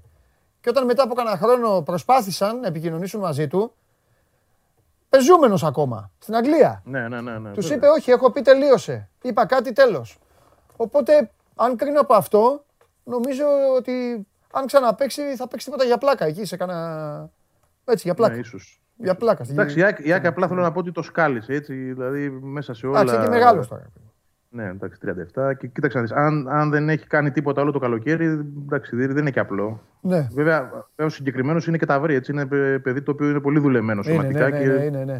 Και νομίζω εύκολα θα έμπαινε, δεν θα ήθελε παραπάνω, ναι. παραπάνω από μήνα για να μπει, ναι. αλλά το θέμα είναι ότι, εντάξει, ήταν μια διερευνητική, δεν έχω μάθει ότι προχωράει κάτι. Γκρίνιαζες, Βαγγέλη μου, εδώ γκρίνιαζες για τον άλλο, εδώ γκρίνιαζες για τον άλλο τον Κακομοίρη, που ήταν στο Ιράν και έπαιζε μπάλα και γκρίνιαζες, έπαιζε μπάλα. Όχι, ναι, αλλά αυτός είναι παίκτης, είναι αριστερό μπάκενο, δηλαδή... Ο Χολέμπας, όπως ήταν πέρσι, δεν ξέρω αν θα μπορεί να είναι έτσι φέτος, αν θα μπορούσε, αν έπαιζε. Ναι. Αλλά όπως ήταν πέρσι στον Ολυμπιακό, μπροστά στο Χατζησαφή είναι ο Ρομπέρτο Κάρλος. Ναι, εντάξει. Εντάξει, όχι, αληθινά, εγώ έτσι ναι, το βλέπω. Ναι. Αν θα μπορούσε να είναι ο ίδιος. Ναι. Okay. Ποιος ίδιος, ο καλός Χολέμπας. Ο περσινός σου λέω εγώ. Δεν λέω ο καλός προ επτά ετίας. Ο περσινός.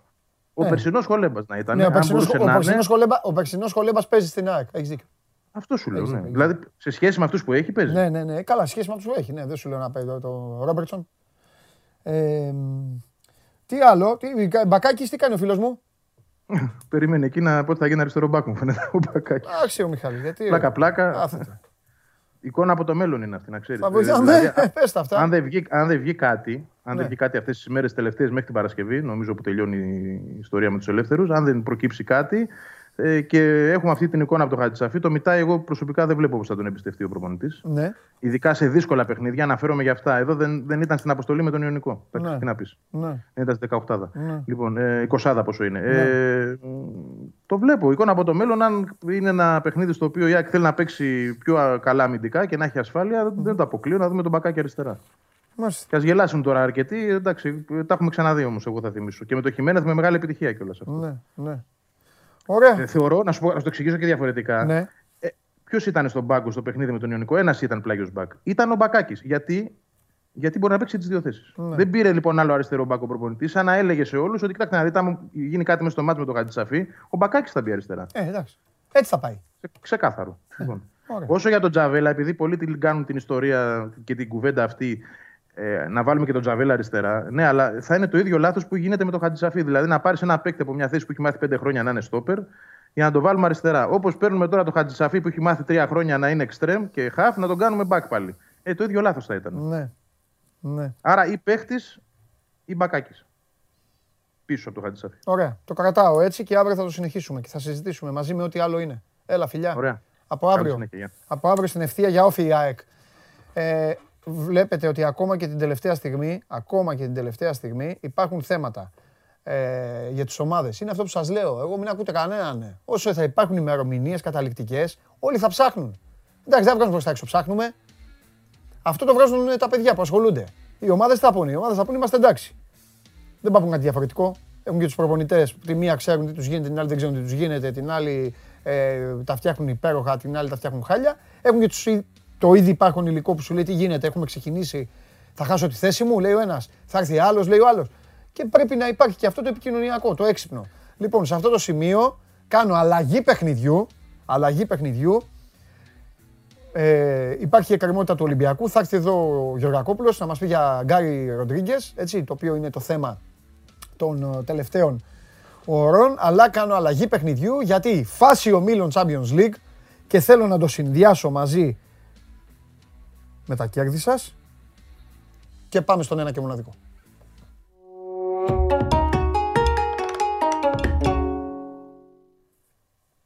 Χαίρετε, τι γίνεται. Έλα, Τσάρλι μου, έλα.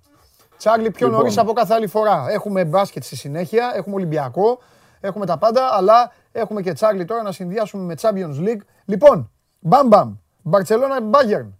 Ξερό διπλό. Εντάξει. Ξερό διπλό απόδοση δύο, δεν χρειάζεται καμία συζήτηση. Συμφωνείς? Η διαφορά είναι πολύ μεγάλη. Ναι, ναι, εκατό τοις εκατό. Μεγάλε, μπράβο. Η διαφορά είναι μεγάλη και από άποψη ρυθμού και ταχύτητας. Ναι. Δηλαδή, ξεκάθαρα είναι για μένα είναι το πέμπτο όμιλο. Μπαρτσελόνα Μπάγερ είναι η πρώτη επιλογή. Έχει πτωτικές τάσεις στο διπλό. Είναι αυτή τη στιγμή στο δύο, στο μέσο όρο των εταιριών. Νομίζω όσο βρίσκεται εκεί είναι μια χαρά. Η διαφορά ρυθμού, ταχύτητας, έντασης είναι τεράστια. Έχει μια μικρή αποσούλα η Μπάγερ, δεν παίζει ο Κνάμπρι, αλλά ποιος είδε το μάτσο με την Λιψία. Μουσιάλα. Μουσιάλα. Εγώ, αφού παίξει Μπάγερ, βέβαια. Ο, ο Μουσιάλα πετάει. Ναι, ναι, ναι. Δεν υπάρχει καμία απουσία. Είναι δηλαδή σε τρομερή κατάσταση η Μπάγερ. Ναι. Διπλός, απόδοση δύο. Ε, επειδή κάποιοι παίζουν, θέλουν να ανοίξουν και τις επιλογές τους. Εγώ το μάτσο το βλέπω διπλό over δυόμισι, ένα τρία, ένα τέσσερα. Εκεί, αν παίξει κάποιος ένα διπλό over δυόμισι σε αντικό χάντικαπ ενάμιση που τα κάνει σε ένα μάτσο κόμπο, μπορεί να πάρει απόδοση πάνω από έξι. Και δεν είναι και δύσκολο να βγει. Λοιπόν, η κλασική όμως επιλογή είναι το διπλό. Ε, Νταμό Κιέβου Μπενφίκα, στο άλλο παιχνίδι πέμπτου ομίλου, μακριά και αγαπημένη. Ah. Ε, νωρίς, οκτώ παρά τέταρτο, Young Boys United. Πιστεύω ότι η προσήκη του Ρονάλντο έχει δώσει και αυτοεπίθεση και την ανάγκη. Δηλαδή, αυτό που δίνει ο Ρονάλντο είναι και μια ανάγκη για να υπάρχει μια. Όχι συσπήρωση, πώς λέγεται, να υπάρχει μια, έτσι, ένα μόνιμο, μόνιμη πίεση με την ομάδα. Ναι, ναι, μια ένταση με την ομάδα. Ναι, ναι, ναι, σε όλους. Ναι, δεν μπορεί να πας χαλαρά με τον Ρονάλντο με την, ε, στην ομάδα. Η Young Boys ε, έχει πρόβλημα στην άμυνα. Τους είδαμε και στα παιχνίδια ναι. με την Φερεντσβάρος. Ε, δεν νομίζω ότι μπορούν να τους αντιμετωπίσουν. Είναι η δεύτερη φορά που παίζουν στο Champions League και την προηγούμενη, το δύο χιλιάδες δεκαοκτώ δεκαεννιά, είχαν βρει πάλι την United στον όμιλο. Τότε ήταν ομάδα Μουρίνι, όχι σε καλή κατάσταση. Η United είχε περάσει με μηδέν τρία. Νομίζω το διπλό με over ενάμιση που είναι στο ένα πενήντα επτά είναι μια συντηρητική επιλογή. Ε, οπότε, Young Boys United διπλό με over ενάμιση. Το Villarreal Αταλάντα, η φόρμα, δηλαδή κακή εικόνα της Αταλάντα δείχνει άσο. Όμως η Αταλάντα είναι περίεργη ομάδα. Περίεργη, πολύ, ναι. Είναι παγίδα, ναι. Και τους δύο τους ταιριάζουν τα παιχνίδια χώρου. Οπότε πιστεύω ότι μπορεί να την ευνοήσει το γεγονός ε, ότι παίζει εκτός έδρας Αταλάντα. Έχει πέσει και ο άσος, οπότε εδώ έχουμε φόρμα προς τον άσο. Όμως ένα περίεργο παιχνίδι καλύτερα να το αποφύγουμε. Οπότε εδώ έχουμε no bet. Πάμε στον έβδομο όμιλο. Σεβίλη Σάλτσμπουργκ. Εντάξει, η Σεβίλη έχει ένα πολύ καλό ρόστερ για φέτος. Εγώ πιστεύω ότι αν το πιστέψουν, ε, αν και ήδη καταλάβουν τις δυνατότητές τους, μπορούν να πάνε μακριά. Ο όμιλος τους δίνει δυνατότητα να πάρουν την πρώτη θέση και να διεκδικήσουν και πρόκειται στους οκτώ, γιατί η πρώτη θέση είναι καλύτερο εισιτήριο. Έχεις πιο εύκολο αντίπαλο στην ε, επόμενη φάση. Ε, υποδέχονται τη Σάλτσμπουργκ που είναι αρκετά απειροί, τους καλούς παίκτες οι Αυστριακοί τους πουλήσανε. Σήμερα θα έχουν, εδώ είναι πραγματική ανανέωση, επτά παίκτες κάτω από το είκοσι δύο, τέσσερις παίκτες βασική εντεκάδας, θα κάνουν ντεπούτο στο Champions League. Ε, το ρόστερ της Σεβίλης είναι πολύ ψηλό επίπεδο, το καταλαβαίνει ο καθένας αυτό. Αν σκεφτεί ότι ο Κάμπος ε, αυτή τη στιγμή είναι τραυματίας, ο Πεντέκης δεν έχει κανένα άγχος, η εξαιρετική τετράδα είναι Λαμέλα, Πάπου Γκόμες, Σούσο, Ελνεσιρί, μπορεί να βάλει τον Όσκαρ από πίσω, έχει απίστευτα και το ράκι της από πίσω, έχει πάρα πολλές επιλογές. Του έχει φτιάξει ο Μόντς ένα ρόστερ για να έχει δύο εντεκάδες. Οπότε διπλό το παιχνίδι, το άσο, συγγνώμη, το Σεβίλη Σάλτσμπουργκ. Στο Λίλ Βολσμπουργκ, και εδώ έχουμε μια φόρμα που πάει προς τα δεξιά, προς τη Βολσμπουργκ. Εγώ να σου πω την αλήθεια, τις γερμανικές ομάδες πλην της Bayern και λίγο της Dortmund τις φοβάμαι, δεν τις έχω εμπιστοσύνη. Και επειδή τώρα η Λίλ έχει κάποια παίκτες προσωπικότητα και επειδή έχει πέσει και πάρα πολύ το διπλό, δηλαδή αν ήταν στο τρία τρία δέκα το διπλό, να το επιλέγαμε στο χ δύο. Από τη στιγμή που δίνεται φαβορί, το χ δύο έχει πολύ χαμηλή απόδοση, δεν αξίζει τον κόπο. Καλύτερα να σου αφήσουμε στην τύχη του. Οπότε και εδώ παίρνουμε ένα παιχνίδι από αυτόν τον όμιλο, τον άσο της Σεβίλης. Και κλείνω με τον τελευταίο όμιλο. Η Γιουβέντους και με ελληνική ομάδα να παίξει αυτή τη στιγμή δεν παίζεται, δεν ποντάρεται. Σε τιμές φαβορί με τίποτα, την παρατάμε. Τσέλσι Ζενίτ, δεν χρειάζεται πολλή ανάλυση. Το ρόστερ που έχει αυτή τη στιγμή ο Τούχελ, τη δυνατότητα στην Τσέλσι να μην παίζει καλά και να κερδίζει με μεγάλα σκορ. Το είδαμε και μηνά στον Βίλα, δεν ήταν καλή, κέρδισε εύκολα τρία μηδέν. Δεν κρατιέται αυτή τη στιγμή ο Λουκάκου και περιφερειακά έχει τόσες λύσεις και στον άξονα και στην επίθεση που μπορεί να ξεκουράζει παίκτες ο Τούχελ και να έχει μόνιμα φρέσκη εντεκάδα. Μου αρέσει το άσος με ασιατικό handicap, είναι πάνω από τον εξήντα πέντε. Νομίζω ότι είναι κάτι παραπάνω από δίκαιος. Θεωρώ ότι θα κερδίσει με μεγαλύτερο σκορ από ένα μηδέν η Τσέλσι. Και οπότε, νομίζω ότι σε αυτό που βάζουν οι εταιρείες, ποια ομάδα θα βάλει πρώτη γκολ απόψε ή ποια ομάδα θα βάλει, το έχεις δει. Mm. Αν μου βάζεις... ναι, δεν το επιλέγω, αλλά... ποτέ δεν παίζω, ναι. δεν το παίζω ποτέ αυτό. Αλλά αν ναι, μου έβαζες ναι. με το ζόρι, θα... πιστεύω ότι θα, ξεκι... θα μπει γκολ νωρίς στο Λονδίνο. Mm-hmm. Ωραίος. Μπαρτσελόνα, Μπάγερν διπλό, Σεβίλη, Σάλτσμπουργκ άσο, Young Boys United διπλό με over ενάμιση, Τσέλσι άσος με ασιατικό handicap μείον ενάμιση υπέρ της ε, Ζενίτ. Είσαι υπέροχος, είσαι φοβερός και θα σε περιμένω πώς και πώς αύριο για να δω τι θα πεις για το μάτς στο Anfield. Φιλιά. Φιλιά. Φιλιά. Εδώ μεταξύ, δώστε μου, δώστε μου και εμένα κάποια δευτερόλεπτα. Εγώ εδώ κάθομαι και υπηρετώ τα δικά σας γούστα.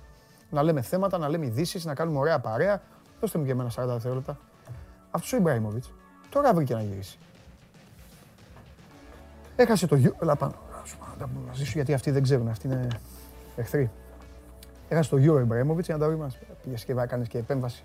Με τα γυαλιά ήσουν αλλιώς, τα βλέπες, βλέπες καλύτερα με τα γυαλιά. Βλέπες πιο δυνατή, καλύτερη όραση με τα γυαλιά. Τώρα δω τι ομάδα θα κατεβάσουμε αύριο. Να ξεκινήσουμε με νίκη αύριο. Κάτσε κάτω τώρα. Κάτσε κάτω τώρα, γιατί θα πει για τον Γκάρι Ροντρίγκεζ. Γκάρι Ροντρίγκεζ στη Λίβερπουλ δεν περνάει τα απ' έξω. Άσε τώρα. Λοιπόν, Ιμπραήμοβιτς. Δεν έχει τίποτα η Μίλαν, φοβερό. Έχει ξεκινήσει καλά. Πρέπει να μπούμε καλά και στο Champions League. Αυτή τη στιγμή παίζουμε την καλύτερη μπάλα. Την καλύτερη μπάλα στην Ευρώπη. Δεν διαφωνείτε. Και μην διαφωνείτε. Όποιος διαφωνεί θα έχει πρόβλημα μαζί μου. Ωραία, έχω προπόνηση, ξέχασα το, το, την τσάντα. Πω. Τώρα το θυμήθηκα αυτό. Πω, πω τι έκανα. Τέλος πάντων. Μπράβο μεγάλε, με γυαλιά ή χωρίς, πάντα θα το πάρει. Ναι, το είδα το γόνατο του Ιμπραήμοβιτς. Έχουμε βάλει και στο είκοσι τέσσερα, στο είκοσι τέσσερα φωτογραφία το γόνατο του Ιμπραήμοβιτς. Το γόνατο του ήταν πώς, πώς ήτανε, και κάνει επέμβαση ο Φουκάρας. Τώρα έγινε καλά. Θα παίξουμε δυνατά, πάμε δυνατά στην μπάλα πάνω στον Ιμπραήμοβιτς. Τον πιάσουμε από την κοτσίδα και από το μουσάκι, από την κοτσίδα. Τον ρίξουμε κάτω. Λοιπόν, πάμε Ολυμπιακό. Πάμε.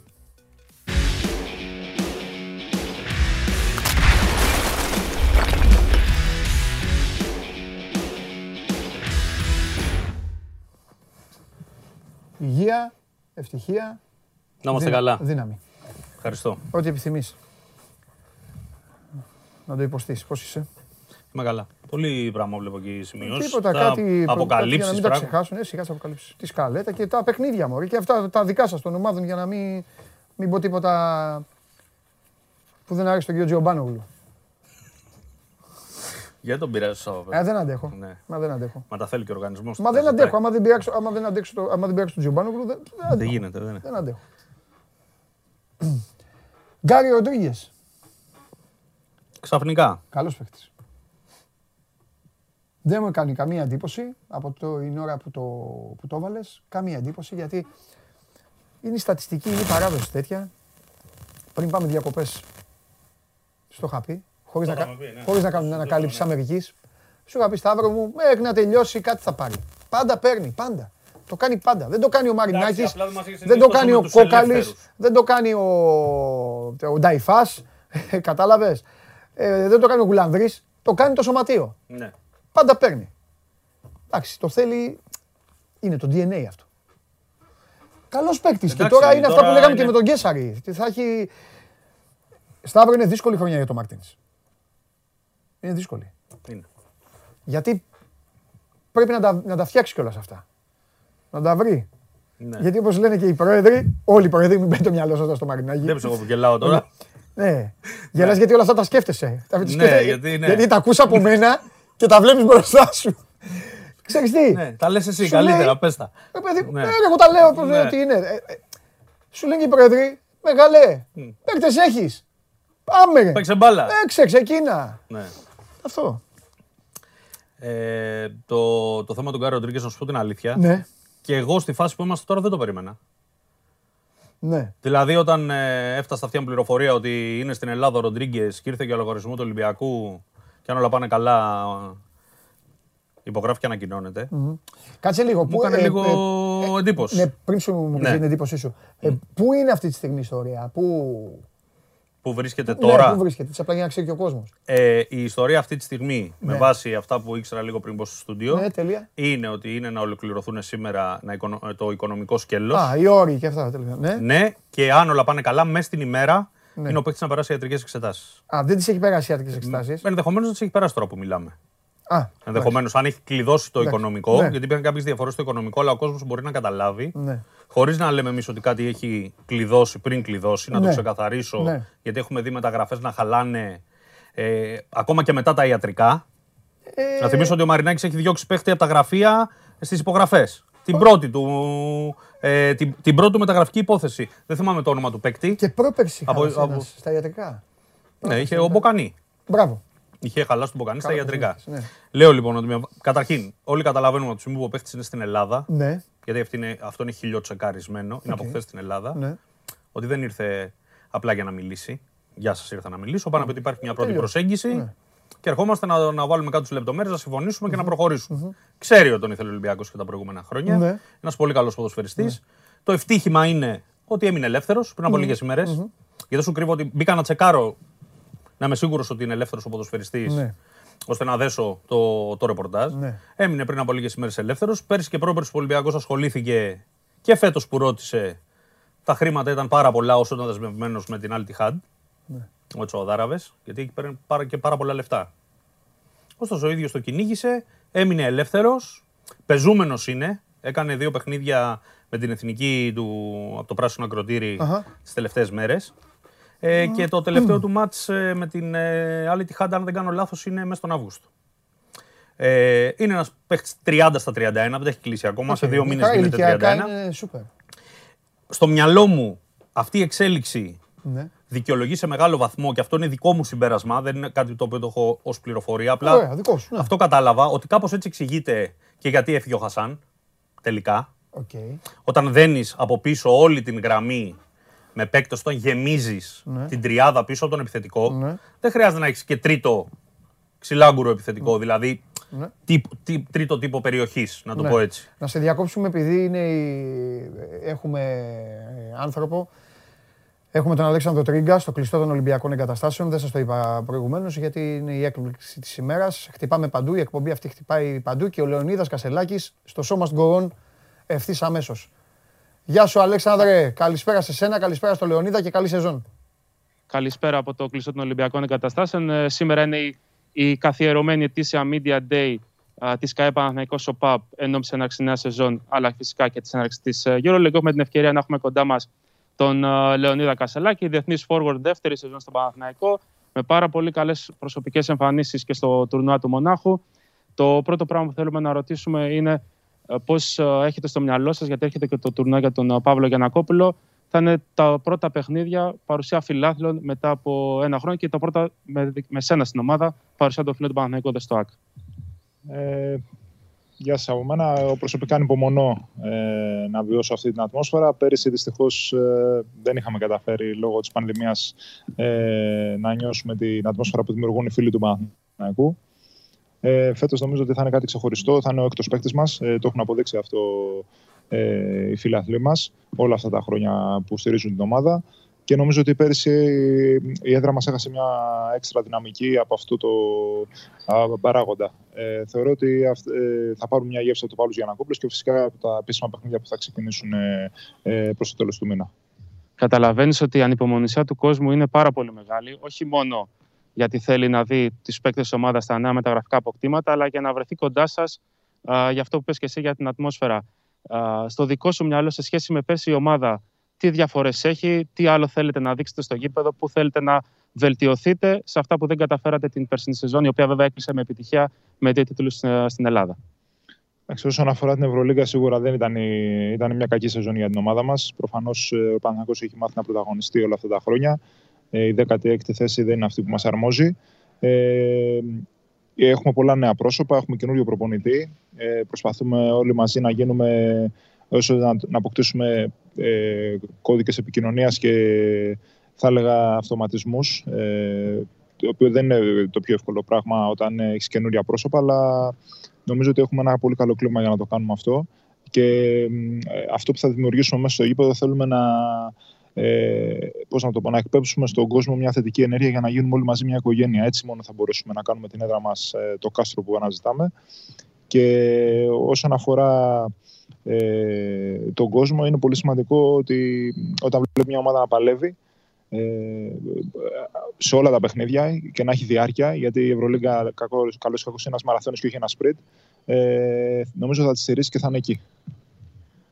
Έχετε πάρα πολλά νέα πρόσωπα, ε, δυστυχώς για εσάς δεν έχετε καταφέρει να δουλέψετε όλοι μαζί και για, λόγω του προβλήματος τραυματισμού του Μέικον και με τον Νέντοβιτς, ο οποίος σταδιακά μπαίνει στην ομάδα. Ε, πόσο καλύτερη μπορεί να είναι η εικόνα, πόσο διαφορετική μπορεί να είναι η εικόνα για την ομάδα αρχής γενομένης από τον Παύλο Γιαννακόπουλο και φυσικά εφόσον είστε όλοι υγιείς, γιατί αυτό είναι το βασικό ζητούμενο και για εσάς τη φετινή σεζόν, μακριά από κορονοϊό ή άλλες ατυχίες. Καταρχήν τα φιλικά και στο Μόναχο και στον Παύλο Γιαννακόπουλο θα μας βοηθήσουν πάρα πολύ να, να έχουμε τους, ε, την ένταση των ε, κανονικών παιχνιδιών, γιατί ε, των επίσημων, διότι είναι, είναι πολύ, φιλικά με πολύ δυνατές ομάδες. Ε, προφανώς ε, το να έχουμε πλήρες το ρόστερ μας είναι κάτι που το αναζητάμε, αλλά καλώς ή κακώς πρέπει να πορευτούμε με αυτό. Μπορεί και μέσα στη χρονιά να προκύψουν και, και άλλα προβλήματα διάφορα. Πρέπει να είμαστε έτοιμοι, να έχουμε μια βάση έτοιμη ε, να καλύψει κάθε τι, κάθε, κάθε μια δυσκολία που μπορεί να παρουσιαστεί. Ε, νομίζω ότι δουλεύουμε σε πολύ υψηλούς ρυθμούς και ανυπομονούμε πολύ να βγει αυτό μες στο παρκέ, γιατί ε, είναι πολύ σημαντικό να το, το τι κάνουμε στην προπόνηση να το αποτυπώνουμε, είτε είναι φιλικό είτε σε επίσημο παιχνίδι. Ε, και προφανώς, άμα μας βοηθήσουν και λίγο τα αποτελέσματα, νομίζω ότι η ομάδα θα αποκτήσει και την ψυχολογία που χρειάζεται, αυτό το boost που λέμε, το οποίο μπορεί να του δώσει ο κόσμος, είμαι σίγουρος. Αλλά σίγουρα οι νίκες, όταν είσαι στο Παναθηναϊκό, καλώς ή κακώς, ε, σε κάνουν να αισθάνεσαι πιο δυνατός. Αλέξανδρε, ε, π... ναι, ναι, Παντελή. Α, να ρωτήσεις σε κάτι τον Λεωνίδα. Αν πρέπει να επιλέξει ένα στοιχείο που επιβάλλεται να έχει ο καινούριος Παναθηναϊκός, για να πατήσει τον γκάζι περισσότερο από πέρυσι και να κάνει μια πολύ πιο αξιόλογη πορεία. Για Ευρωλίγκα μιλάω, έτσι τώρα στο πρωτάθλημα, κακά τα ψέματα, λίγο πολύ την, κατα... την κατάληξη στο πρωτάθλημα στην Ελλάδα την, ε, την γνωρίζουμε, με τους ε, δυο τους να καταλήγουν να παίζουν play-off τελικό. Ε, η Ευρωλίγκα είναι ένα άλλο πρωτάθλημα όμως, με άλλη δυναμική και ξεχωριστές απαιτήσεις. Ποιο νούμερο ένα θα επέλεγε, ποιο στοιχείο θα επέλεγε, ποιο θα... θα ήταν αυτό που θα έμπαινε στα αποδυτήρια και θα έλεγε όλη τη σεζόν αυτό μη χάσουμε και θα πάμε σούπερ. Ποιο θα ήταν? Ρωτάει ο Παντελής Διαμαντόπουλος από το στούντιο του Sport είκοσι τέσσερα και του The Show Must Go On. Ε, αν υπάρχει ένα στοιχείο το οποίο πρέπει να αλλάξει τη σχέση με πέρσι, αυτό το οποίο πρέπει να υπάρχει από την πρώτη μέχρι την τελευταία μέρα της σεζόν, προκειμένου στην EuroLeague να είστε ε, καλύτερα από πέρσι και να έχετε ένα καλύτερο αποτέλεσμα στην σεζόν στην Ευρώπη. Το πιο σημαντικό για μένα είναι η συγκέντρωση που θα έχουμε και η διάρκεια που θα έχουμε αυτή τη συγκέντρωση. Δεν φτάνει, όπως έχουμε δει, να την έχεις μεμονωμένα ή έστω για κάποιο διάστημα του αγώνα. Πρέπει αυτό να το κάνουμε αρχές γενομένες από τα φιλικά, από την προπόνηση, από το, από το πρώτο επίσημο παιχνίδι. Γιατί δεν υπάρχει κάποιο κουμπί που μπορείς να πατήσεις κάποια στιγμή και να φτάσεις στο maximum της συγκέντρωσης και των δυνατοτήτων σου. Πρέπει να το δουλέψεις αυτό καθημερινά, να παλεύεις και, να... και στο τέλος να ξέρεις ότι έχεις κάνει αυτό που μπορείς. Ε, νομίζω η ομάδα πέρσι είχε αρκετά κενά διαστήματα και νομίζω ότι ήταν ένας σημαντικός παράγοντας αυτός που χάναμε στις λεπτομέρειες κάποια παιχνίδια και τελικά ε, στην Ευρωλίγκα είχαμε αρκετά χαμηλή θέση. Στο πρωτάθλημα, προφανώς η ομάδα συσπηρώθηκε και έφτασε ε, και το ταλέντο που, το παραπάνω που είχε για να κάνει τη διαφορά και να το κατακτήσει. Και μια τελευταία ερώτηση για να σε αποδεσμεύσουμε. Πέρσι ο Λεωνίδας Κασελάκης ήταν ρούκι και στην EuroLeague και στα αποδυτήρια του Παναθηναϊκού. Πλέον είσαι τρόποντινα παλιός, τουλάχιστον συγκρίση με τα νέα πρόσωπα. Λειτουργείς λίγο στην ομάδα ως δάσκαλος και για τα νέα παιδιά, ή αφήνεις αυτόν τον ρόλο στον Ιωάννη Παπαπέτρου, ίσως ή στον Γιώργο Παπαγιάννη, που είναι οι πιο παλιοί έτσι, χρονολογικά παίκτες στο ρόστερ της ομάδας? Προσωπικά δεν θέλω να κάνω, ούτε μου αρέσει να κάνω το δάσκαλο. Προσπαθώ μέσα από τη δουλειά μου και από το παράδειγμα που δίνω στους προπονήσεις να είτε να εμπνεύσω είτε να αποτελέσω παράδειγμα, αλλά νομίζω ότι όλα τα παιδιά έχουμε σωστή νοοτροπία. Ε, βλέπω τις προπονήσεις πέφτουν κορμιά, οπότε Ε, σίγουρα ε, και ο αρχηγός μας είναι ο Ιωάννης, αυτό είναι γνωστό ε, και στηρίζει η ομάδα πολλά σε εκείνον. Ε, θα πρέπει και εμείς όλοι οι υπόλοιποι παίχτες να κάνουμε ό,τι όσο να, να, είμαστε πιο, να είμαστε έτοιμοι ε, ανά πάσα ώρα και στιγμή για όσο χρόνο και όπως μας, όπως μας ζητηθεί, να βοηθήσουμε, γιατί η χρονιά θα είναι μεγάλη, θα είναι δύσκολη και κυρίως το πώς θα αντιδράσουμε στις δύσκολες στιγμές θα μας ε, χαλευδώσει και το χαρακτήρα μας. Ρε, ευχαριστούμε πάρα πολύ τον uh, Λεωνίδα Κασελάκη. Αυτά από το κλειστό των Ολυμπιακών Εγκαταστάσεων. Σε λίγη ώρα ολοκληρώνεται η Media Day του Παναθηναϊκού. Θυμίζουμε, Σάββατο και Κυριακή, το Παύλος Γιαννακόπουλος uh, για τρίτη σερί σεζόν εδώ στο ΆΚΑ, στη μνήμη του μεγάλου διοικητικού ηγέτη της uh, πράσινης οικογένειας του Παναθηναϊκού, με ομάδες από το κορυφαίο επίπεδο και φυσικά την επιστροφή και του Ζέλιμιρο Μπράντοβιτς με την ομάδα της Παρτίζαν εδώ στο γήπεδο, στο οποίο α, δοξάστηκε όσο κανείς άλλος προπονητής στην ιστορία του Παναθηναϊκού. Τέλεια, Αλέξανδρε, σε ευχαριστούμε πολύ. Ευχαριστούμε και τον Λεωνίδα.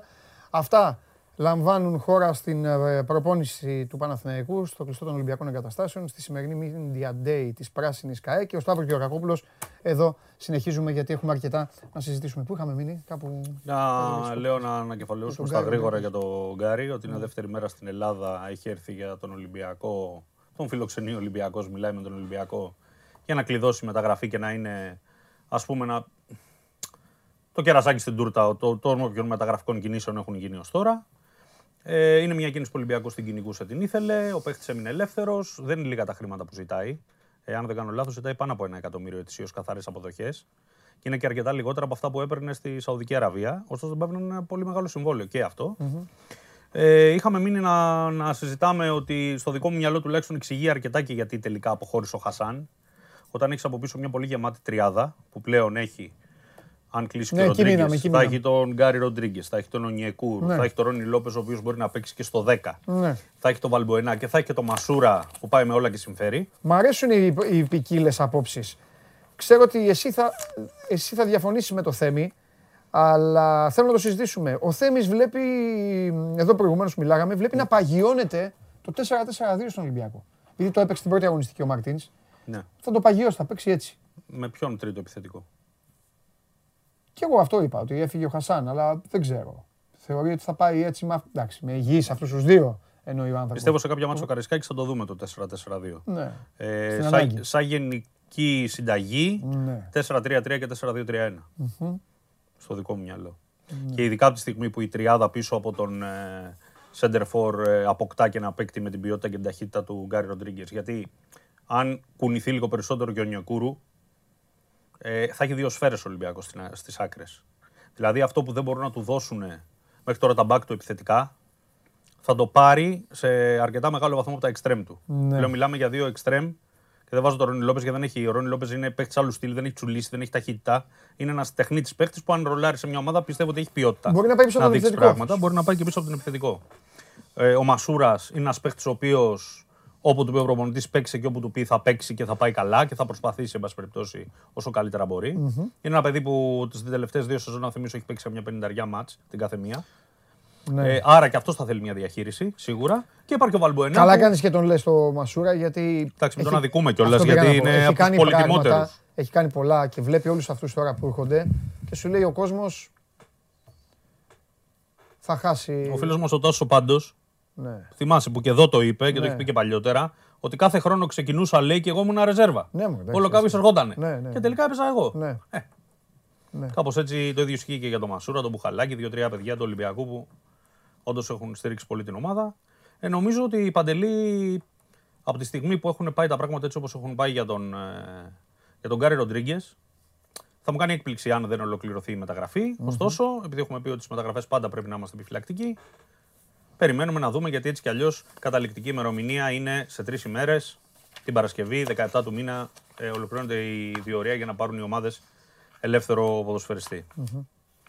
Κάπως έτσι έχουν τα πράγματα. Ωραία. Υπάρχει και η εκκρεμότητα του Σιώβα, σε άκουσα προσεκτικά. Ε, για μένα πάντα παίζει ρόλο σε πιθανή εξέλιξη με οποιονδήποτε στόπερ το τι θα γίνει με το Σέμεδο. Α, ε, κάτσε, άσε λίγο το Σιώβα. Ε, ήθελα χθες να σε ρωτήσω και το ξέχασα. Είχε ναι. κάνει κάποιες δηλώσεις, ο, διάβασα, ο, ο Μαρτίνς, ναι. ότι τον υπολογίζει, τον περιμένει. Ναι, και τον περιμένει. Ωραία.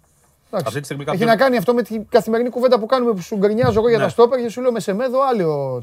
Ναι. Ε, αυτή τη στιγμή δεν υπάρχει κάποιο νομικό κόλλημα ναι. που να απαγορεύει στο Σεμέδο. Όχι απλά να προπονηθεί με τον Ολυμπιακό. Ναι.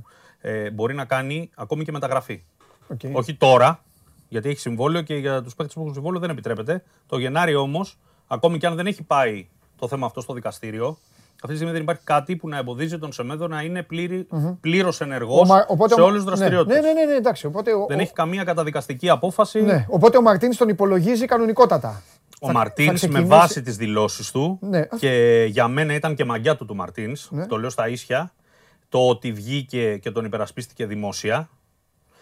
Και είπε ότι ποτέ δεν αμφέβαλε για την αθωότητά του. Okay. Και ποτέ, μάλιστα είπε ότι ο Ολυμπιακός ως οργανισμός ποτέ δεν αμφέβαλε για την mm-hmm. ε, αθωότητά του. Ε, και το λέω αυτό γιατί θέλει, θέλει θάρρος. Όταν μιλάμε για ένα τέτοιο θέμα, mm. να πιστέψεις αυτό που σου λέει ο ποδοσφαιριστής σου, τον οποίο τον ξέρεις καλά, γιατί ο Μαρτίνης έβαλε το κεφάλι του στον τορβά, mm. να το πω έτσι λαϊκά, για να φέρει το Σεμέδο να πάρει την ευθύνη, mm. να τον βγάλει από τα αζήτητα και να τον φτάσει μέχρι την Εθνική Πορτογαλίας. Από την άλλη, ο Σεμέδο δεν έχει επιστρέψει ακόμη, γιατί στον Ολυμπιακό, σε διοικητικό επίπεδο. Αυτό πήγα να σου πω. Και σωστά κρίνοντας, τον έχουν ουσιαστικά σε σιωπηρή τιμωρία για ένα διάστημα. Ναι. Γιατί έχει κάνει κουτουράδες πολλές. Βρε, δεν το συζητάμε. Εγώ την άλλη φορά σου έκανα εδώ και γελάγανε, μου στέλνανε κάτι φίλοι μου ξανακάτω που σου λέγα Σεμέδο καλά και όχι έτσι. Ναι. Ε, όχι, όπα. Ε, είναι μια σιωπηρή τιμωρία που κάποια στιγμή. Άμα ξέρεις. Ναι. Που κάποια στιγμή θα λήξει και στη συνέχεια θα κάνει ο προπονητής αυτό που θέλει. Είναι αυτή τη στιγμή μια ιστορία στην οποία ο Σεμέδο υπάρχει στη σκέψη του Μαρτίνς, αλλά για το, για το σωματείο, λόγω όλων αυτών που έχει κάνει, έχει τελειώσει. Και, ε, ο, και θα μείνει εκεί μέχρι να. Σε μια τέτοια περίπτωση, το Γενάρη, να πάει σε μια καλό, τέτοια περίπτωση ξέρω, θα μιλούσαμε για διαφωνία του προπονητή με τη διοίκηση. Και επειδή μέχρι τώρα ο προπονητής με τη διοίκηση, γιατί για να ταιριάξει ένας προπονητής σε μια ομάδα και να μην. Διαφωνία, αλλά για κάτι όμως που υπάρχει για αφορμές αυτή τη στιγμή. Σωστά. Δεν είναι δηλαδή. Αλλά μέχρι τώρα ναι. η διοίκηση και ο προπονητής. Ναι. Εκατέρωθεν έχουν βρει την άκρη. Τι ναι. θέλω να πω. Έχουν περάσει και παίκτες που έχει προτείνει η διοίκηση, έχουν περάσει παίκτες που έχει προτείνει ο προπονητής. Υπάρχει, μια τα... ναι. Υπάρχει μια γενικά σύμβη. Μια ταύτιση απόψεων, ναι, μια ναι. συζήτηση κλπ. Θα μου κάνει πολύ μεγάλη εντύπωση να έχει βγει δημόσιο ο προπονητής, να έχει πει ότι εγώ περιμένω το Σεμέδο κάποια στιγμή να γυρίσει αποτελεί κεφάλαιο για την ομάδα. Έστω και στο πλαίσιο του ότι επανέρχεται, ενεργοποιείται για να τον πουλήσουμε, αδερφέ, το Γενάρη. Ναι. Να πουληθεί με κάποια χρήματα. Έχω αυτή την αίσθηση. Τώρα, αν ότι είναι ενοχλημένοι στη διοίκηση του Ολυμπιακού και έχουν λόγους που είναι ενοχλημένοι, ναι. δεν το συζητάμε. Ναι. Έχει δώσει πολλές αφορμές. Δεν είναι ο μόνος, αλλά ναι. αυτός έχει δώσει πολλές αφορμές και μαζεμένες. Ναι. Και σοβαρές αφορμές. Ίσως να θέλουν να τον παγώσουν και λίγο, ναι. ότι ξέρεις κάτι μεγάλο, τελευταία σου ευκαιρία. Αλλά για μένα, ακόμα και από πλευράς, πώς να το πω, εταιρικής, ε, εταιρικού συμφέροντος ναι. και το ταμείο της εταιρείας. Ναι. Πρέπει ο Σεμέδο να ενεργοποιηθεί σε έναν βαθμό mm-hmm. προκειμένου να μπορέσει να πουληθεί το Γενάρη. Ωραία, οπότε Σταύρο, κοίταξε. Αλλιώ που λέτε να σπέξει που είναι πεζούμενο, και αλλιώς να σπέξει που είναι στο, επειδή, στο ψυγείο. Ωραία, επειδή ο κόσμος τη γουστάρει την εκπομπή αυτή, γιατί τα λέμε όλα. Οπότε αν ισχύει αυτό, επειδή εγώ είπα και έχει γραφτεί και σωστά στο Sport είκοσι τέσσερα στο θέμα του Σιώβα, ότι αν κάνεις τον Μαρτίν, γιατί το ότι τον θέλει ο Ολυμπιακός, το ότι ο Ιβιτς προφανώς έχει μιλήσει και με τον Ολυμπιακό, γιατί έχει μιλήσει με ελληνικές ομάδες. Είναι δεδομένο, δεν ακριβόμαστε. Οπότε. Όλοι αυτοί δεν χωράνε. Στο λέω εγώ που λέω στόπερ, που, που φωνάζω εγώ που σου λέω στόπερ, ναι, δεν χωράνε. Ναι. Οπότε, αν ο Μαρτίνς θέλει το Σεμέδο, δεν μπορεί να πάρει το Σιώβα. Στο ερώτημα στο κεφάλι του Μαρτίνς, ναι. Σεμέδο ή Σιώβας, τι πιστεύεις ότι λέει ακόμα και τώρα ο Μαρτίνς? Σεμέδο. Και εγώ το ίδιο λέω. Ωραία, εντάξει. Τώρα, αν στον okay. Ολυμπιακό. Ναι. Επειδή είναι ενοχλημένοι τώρα, ναι, και αν... θέλουν να, να σφίξουν τα λουριά και να περάσουν και κάποια μηνύματα σε όλη την ομάδα. Ναι, πάρουν, εμείς δεν καταλαβαίνουμε αυτά τα συμβόλαια. Και, σβήσουν και το σου λένε ο Σεμέδο μείνε μέχρι το Γενάρη ναι. και κόψει το λαιμό σου. Είμαι ναι. αυτά που έχεις κάνει, σου κάνουν και μια διακοπή συμβολαίου. Γιατί ο Ολυμπιακός νομιμοποιείται ακόμα και αυτό να κάνει με βάση τον εσωτερικό κανονισμό. Ναι, ναι, ναι, ναι, και το τι σίγουρα, έχει κάνει σίγουρα, ο, έχει κάνει ο Σεμέδο. Διάφορα, ναι. Είναι άλλο έργο. Γιατί ο Σιώβας δεν πάβει ως μονάδα να είναι μια. Μια πολύτιμη μονάδα και για τον Ολυμπιακό και σε έχει άλλες λύσεις. Ναι. Έλληνας, έμπειρος, ναι. καλός τεχνίτης. Ε, ναι. Το μόνο που με προβληματίζει είναι ότι αν θα τέριαζε σε ένα πιθανό δίδυμο ναι. με τον Σοκράτη. Γιατί θεωρώ ότι και οι δύο. Αυτή είναι μεγάλη ζήτηση. Είναι... Δεν, δεν υπάρχει μεταξύ των δύο κάποιος λίγο πιο γρήγορος. Ναι. Ε, από την άλλη, πλάκα-πλάκα, τώρα αυτά τα στόπρο που μαζεύει ο Ολυμπιακός, δηλαδή γυρίσει και ο Σιώβας ή γυρίσει ο Σεμέδο. Μην δούμε κάποια στιγμή να ξαναπέζει με τριάδα ο Μαρτίνς. Γιατί και σε μέδο γιατί... και θα σου πω, όχι, όχι. Ένας από τους δύο. Α, μπράβο. Λοιπόν, ε, ο Γκάρι Ροντρίγκεζ ξέρεις ότι μπορεί να παίξει και όλη την πλευρά, έτσι. Λέω τώρα, μήπως τελικά ε, το ρόστερ άλλη... επιτρέψει στο. Και απ' την άλλη ο Διαμαντόπουλος όμως. Θα βάλει το πιτσιρικά, το Γκαρμπόβνικ, το φίλος σου. Αυτόν, πρέπει... Αυτόν ακόμη πρέπει να τον δούμε. Ναι. Το, τώρα εγώ απλά σκέφτομαι ναι. φωναχτά, έτσι. Εντάξει, ρε παιδί. Ωραία είναι η μπάλα για κουβέντες. Μάλιστα. Ωραία. Και πάλι πολύ χρόνος. Να σε καλά. Και όλα τα υπόλοιπα θα τα δούμε αύριο, ναι, τις επόμενες ώρες. Ε, μπαίνουμε σιγά σιγά και στο ματσάκι με την Adverb. Ναι, και το ματσάκι και όλα τα άλλα και τελειώνουν και οι κινήσεις, υπάρχει και η ημερομηνία και όντως το θέμα του Σεμέδο χρήζει προσοχής. Και έτσι να, να δούμε από κοντά τι θα, τι θα γίνει. Και Adverb και μετά Λαμία. Και μετά Λαμία. Μάλιστα. Και στην εμβόλυμη, ο Ολυμπιακός, όχι, ο Ολυμπιακός αργεί ακόμα. Είναι μετά το ΠΑΟΚ ΑΕΚ. Είναι μετά τη διακοπή. Τώρα μην μου τα βάζεις τα προγράμματα. Όχι, δεν είναι μετά τη διακοπή, είναι πριν τη διακοπή. Το παιχνίδι του Ολυμπιακού. Ναι, τα θυμάμαι εγώ, δεν πειράζει, δεν πειράζει. Αυτός ήταν ο Σταύρος Γεωργακόπουλος. Τον ευχαριστούμε πολύ. Αυτή η μπάλα που θα πάρει δώρο ο Σταύρος Γεωργακόπουλος. Αυτά γίνονται. Καλή συνέχεια. Σωστό, γεια σου Σταύρο. Αύριο δρυμύτερος ο Σταύρος και λογικά και με το φινάλε της ιστορίας του Γκάρι Ροντρίγκεζ και ό,τι άλλοι. Μίτσο, φέρ τον μέσα, φέρ τον μέσα, τον ακατανόμαστο, φέρ τον, φέρ τον να τελειώνουμε. δύο και δέκα έχει πάει πάλι. δύο και δέκα εδώ πότε θα φάμε, να κάνουμε προπόνηση. Α, τον Τζάρλι τον είπαμε, οπότε θα φύγουμε. Ε, θα πάρω τον Καβαλιαρέτο να φύγουμε. Δείξτε μου αποτέλεσμα για τους τερματοφύλακες του ΠΑΟΚ. Θα σας τα πει ο Καβαλιαρέτος και μετά πάμε να φάμε, θα προλάβουμε. Για να δούμε. Λοιπόν, να βγει το τρίμηνο και το Γενάρη μεταγραφή, τριάντα οκτώ κόμμα ένα τοις εκατό. Όποιος και να παίζει το ίδιο είναι, Πασχαλάκης είκοσι πέντε κόμμα τέσσερα, Ζίβκοβιτς έξι κόμμα τέσσερα. Το Ζίβκοβιτς τον είπα Ιβκοβιτς. Έλα μέσα, τι είπα. Ξέχασα το... Το βρύτερο παιδιά. Θα στο φέρει ο Δημήτρης. Γιατί τώρα παίξω. Θα στο φέρει ο Δημήτρης. Είναι αυτό τώρα. Είχαμε το τετράδιο και έμεινα χωρίς τετράδιο. Πολύ γρήγορα. Δεν είπα τότε μια φορά τέτοιο. Κάτι τελευταίο. Και με ευνηδιάσατε. Τώρα τι θα πω. Τι να πεις. Βγάλαμε... Τρίγκα, Κασελάκι. Α, μου στείλε ένας φίλος στο Παντελάρας δέκα. Ναι. Που έχω πει ότι δεν θα μεταφέρω τίποτα στην εκπομπή από το δικό μου το Instagram. Να στέλνουν στο Instagram του είκοσι τέσσερα εδώ οι φίλοι μας. Αλλά ήταν απολαυστικό, σε βάλα τα γέλια. Σε... Α, το βρήκε ο άνθρωπος. Πού το έχω αφήσει, ευχαριστώ μεγάλο. Πραγματικά συνάρχοντά του. Σε υπερασπίστηκα κιόλας. Να το τετραδιό μου. Δείξτε με ρε παιδιά. Σε υπερασπίστηκα κιόλας. Ναι, τι είπε. Γκρίνιαξε ένας. Γιατί? Γκρίνιαξε ένας. Ναι.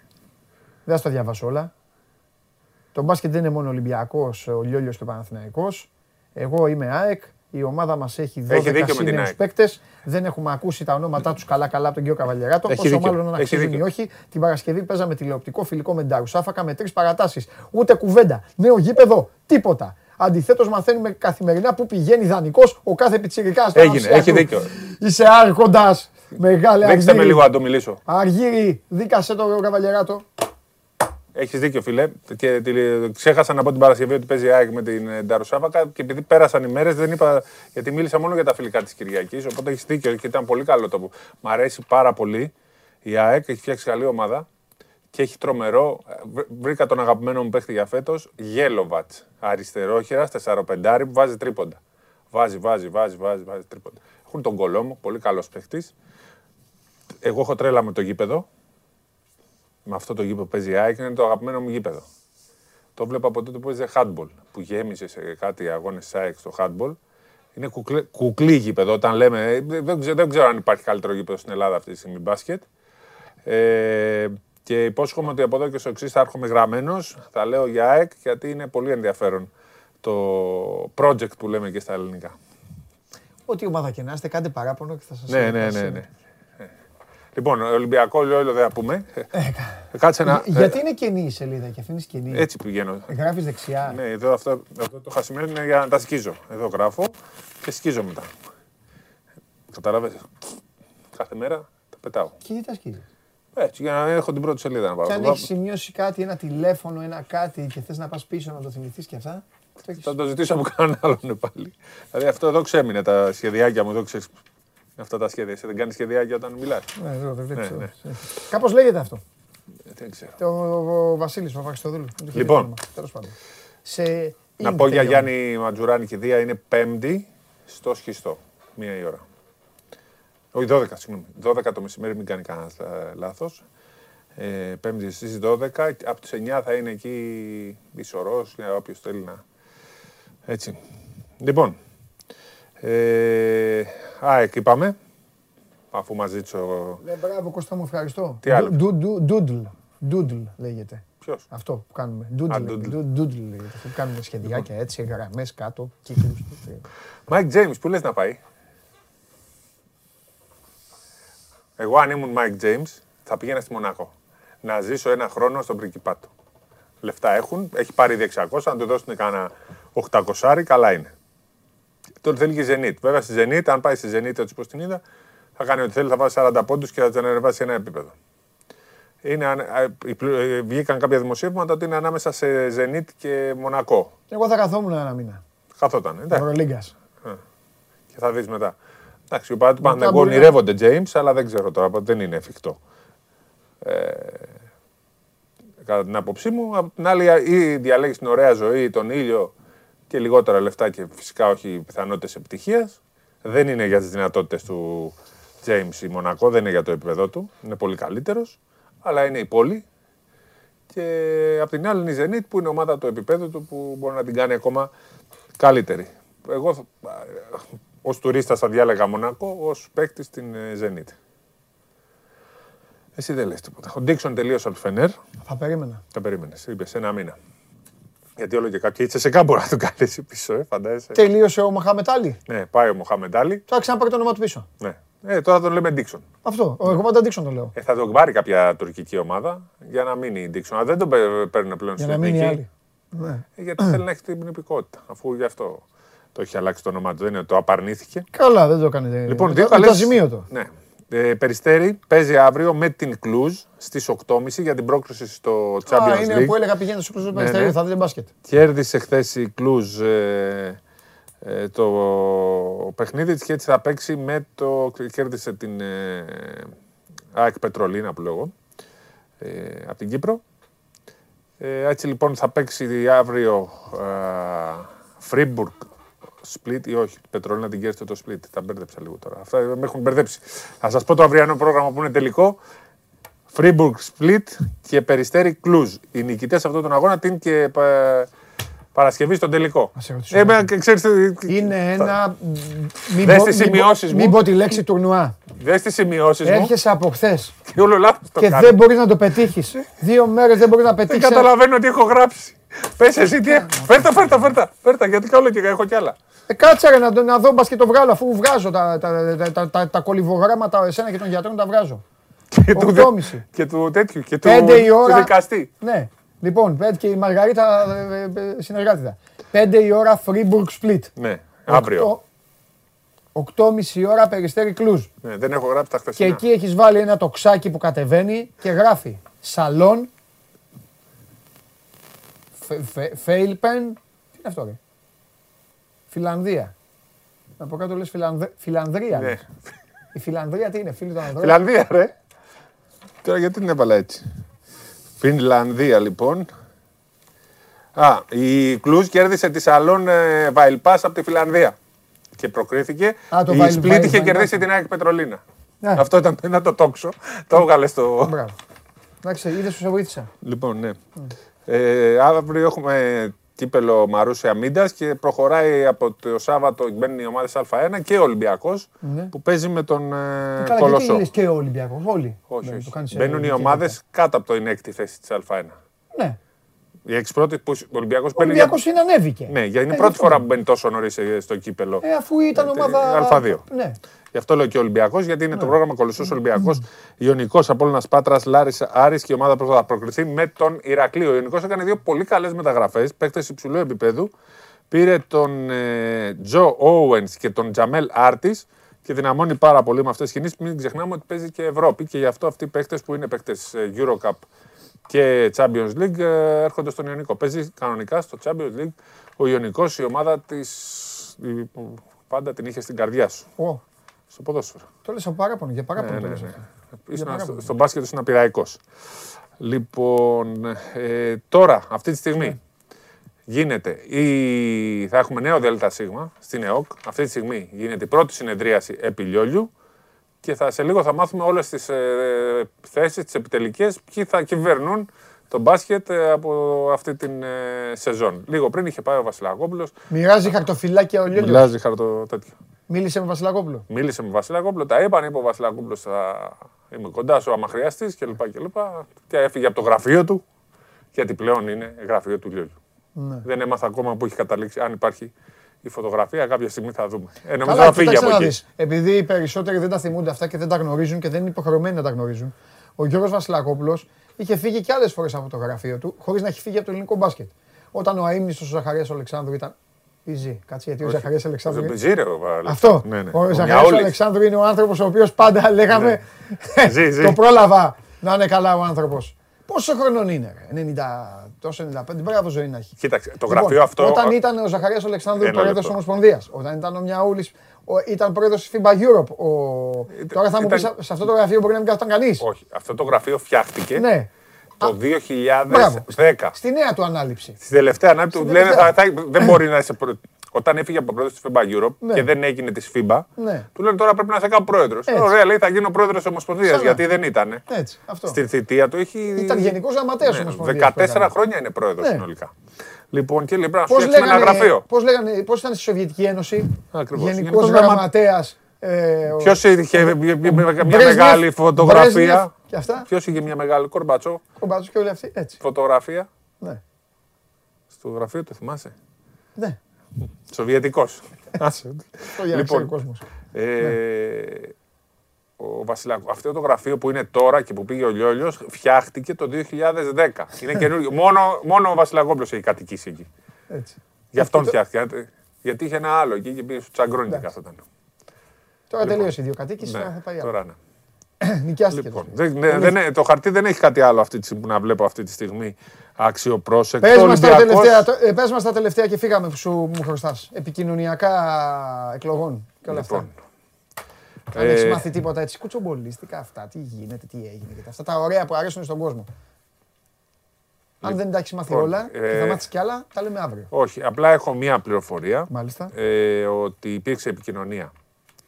Ε, αυτή είναι η μουσική μου πληροφορία, η επικοινωνία του Παναγιώτη Φασούλα με τον ε, κύριο Λιόλιο.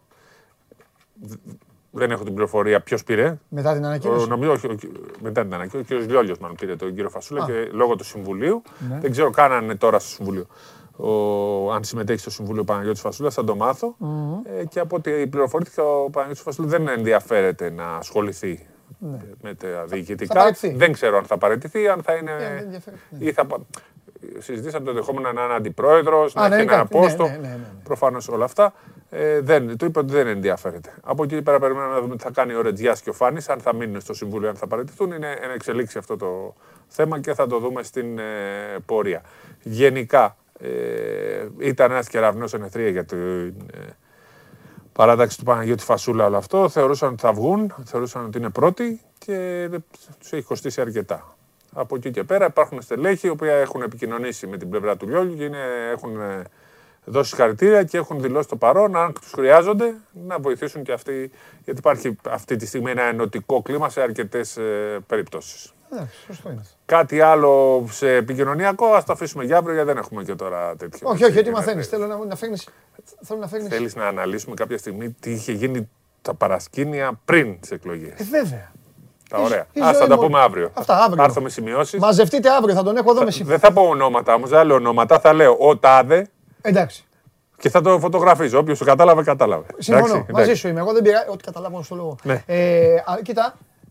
Θα πω και ΑΕΚ. Γέλοβατς. Τρομερός ο Γέλοβατς. Αριστερόχειρας. τεσσαροπεντάρι. Τρομερός. Έχω τρελαθεί με Γέλοβατς. Αυτό έχω να σου πω. Για το φίλο που δίκιο έχει που δεν μίλησα για ΑΕΚ. Μου άρεσε πάρα πολύ η ΑΕΚ με την Ταρουσάφακα.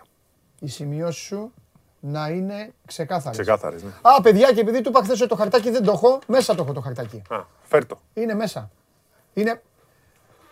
Πήγαινε αριστερά. Δείξουμε... Όπως κάθομαι δεξιά. Θα το βρείτε. Θα το κολλήσω στην κάμερα. Θέλω να το δεις. Εσύ ετοίμασε, κύριε Ριώτη, την κάμερά μου. Θα πάω εγώ στην κάμερά μου και θα το βάλω σε τόσο να μην θαμπώνει. Μ' αρέσει έτσι πως έγινε. Για θα μπορούσα να ε. το φτιάξε μετά και μας το παίζει έξω. Το έχω, το έχω. Μα τώρα, έχει, απλά, και το λάθη. έχει και λάθη αυτό. Μα που έχει λάθη. Α, αυτό το χαρτάκι στο κανονικό είναι. Δεν ναι. έχω ποτέ. Τι άποψα. Το έφτιαξα άλλο. Ναι. Σιγά μη σε... Μη, σε... μη σε κάνω και μάγκα. Άντε, παιδιά. Μ' αρέσει, μ' αρέσει έτσι. Με βλέπω ότι με δείχνουνε γι' αυτό. Όλα τα κλάματα, όλα τα κλάματα, δεν αντέχω να πάρω. Το βρήκε, τρέχω. Έλα και εγώ μου δώσ' το μου λίγο. Λοιπόν, πάω στην κάμερά μου εγώ. Κάτσε με το δείξω να αλκύσει τίποτα κανένα. Στην κάμερά μου πάρε φίλε. Λοιπόν, για δώσε ρε ζωντανά να δω λίγο άμα φαίνεται. Φαίνεται καλά. Λοιπόν, να το. Καλά φαίνεται, ναι. Να το. Λιόλιος, πενήντα εξήντα με γράμματα Καβαλιεράτου. Από κάτω Παπα-Νικολάου, είκοσι πέντε είκοσι έξι, Φασούλας είκοσι τέσσερα είκοσι έξι. Ο Λιόλιος πήγε εκεί. πενήντα πέντε, ο Φασούλας είκοσι επτά. Ναι, το Φασούλα τον είχε ζεγμένο. ένα τοις εκατό έχασα Φασούλα. Ναι. Και ο Παπα-Νικολάου πήγε στο δεκαεπτά. Πήγε στο δεκαεπτά. Εντάξει, δεν είσαι και πολύ καλό. Ε, είναι και κάτι κόμμα. πενήντα τέσσερα κόμμα έξι. Πάρ' το αυτό να δεις να το θυμάσαι. Έτσι. Σου αξίζει. Τον... Να πεις όταν τα λέγαμε. Κοίταξε όμως εδώ το Φασούλα. Τι τον να δω, ρε Σπύρο. Περίμενε. Όταν λες είκοσι τέσσερα είκοσι έξι σημαίνει ότι αν πιάσει το είκοσι έξι βγαίνει δεύτερος, αν πιάσει το είκοσι τέσσερα τρίτος. Και αυτό είναι είκοσι πέντε είκοσι έξι. Δηλαδή τους... έτσι κάνουν τις εκλογές. Άμα δεις τις εκλογές λένε από τόσο έως τόσο. Ήταν, εγώ θεωρούσα ότι θα γίνει μάχη για τη δεύτερη θέση ανάμεσα σε Παπα-Νικολάου και Φασούλα, αλλά τελικά την κέρδισε εύκολα τη δεύτερη θέση ο Φασούλας. Σταμάτα! Ίσως έπαιξε ρόλο και το, τα τελευταίες μέρες αυτό που έγινε. Σας αγαπώ πολύ, να είστε καλά, να περνάτε καλά. Είμαι ο Παντελής Διαμαντόπουλος. Show must go on live αύριο στις δώδεκα η ώρα με θέματα εξελίξεις, επικαιρότητα και ό,τι άλλο τραβάει η όρεξή σας. Φιλιά πολλά, παίρνω τον coach και φεύγουμε. Γεια σας. Και όχι μόνο τον coach. Εμένα. Ουχ, είμαι αμπάλα. Ουχ, ουχ, ουχ.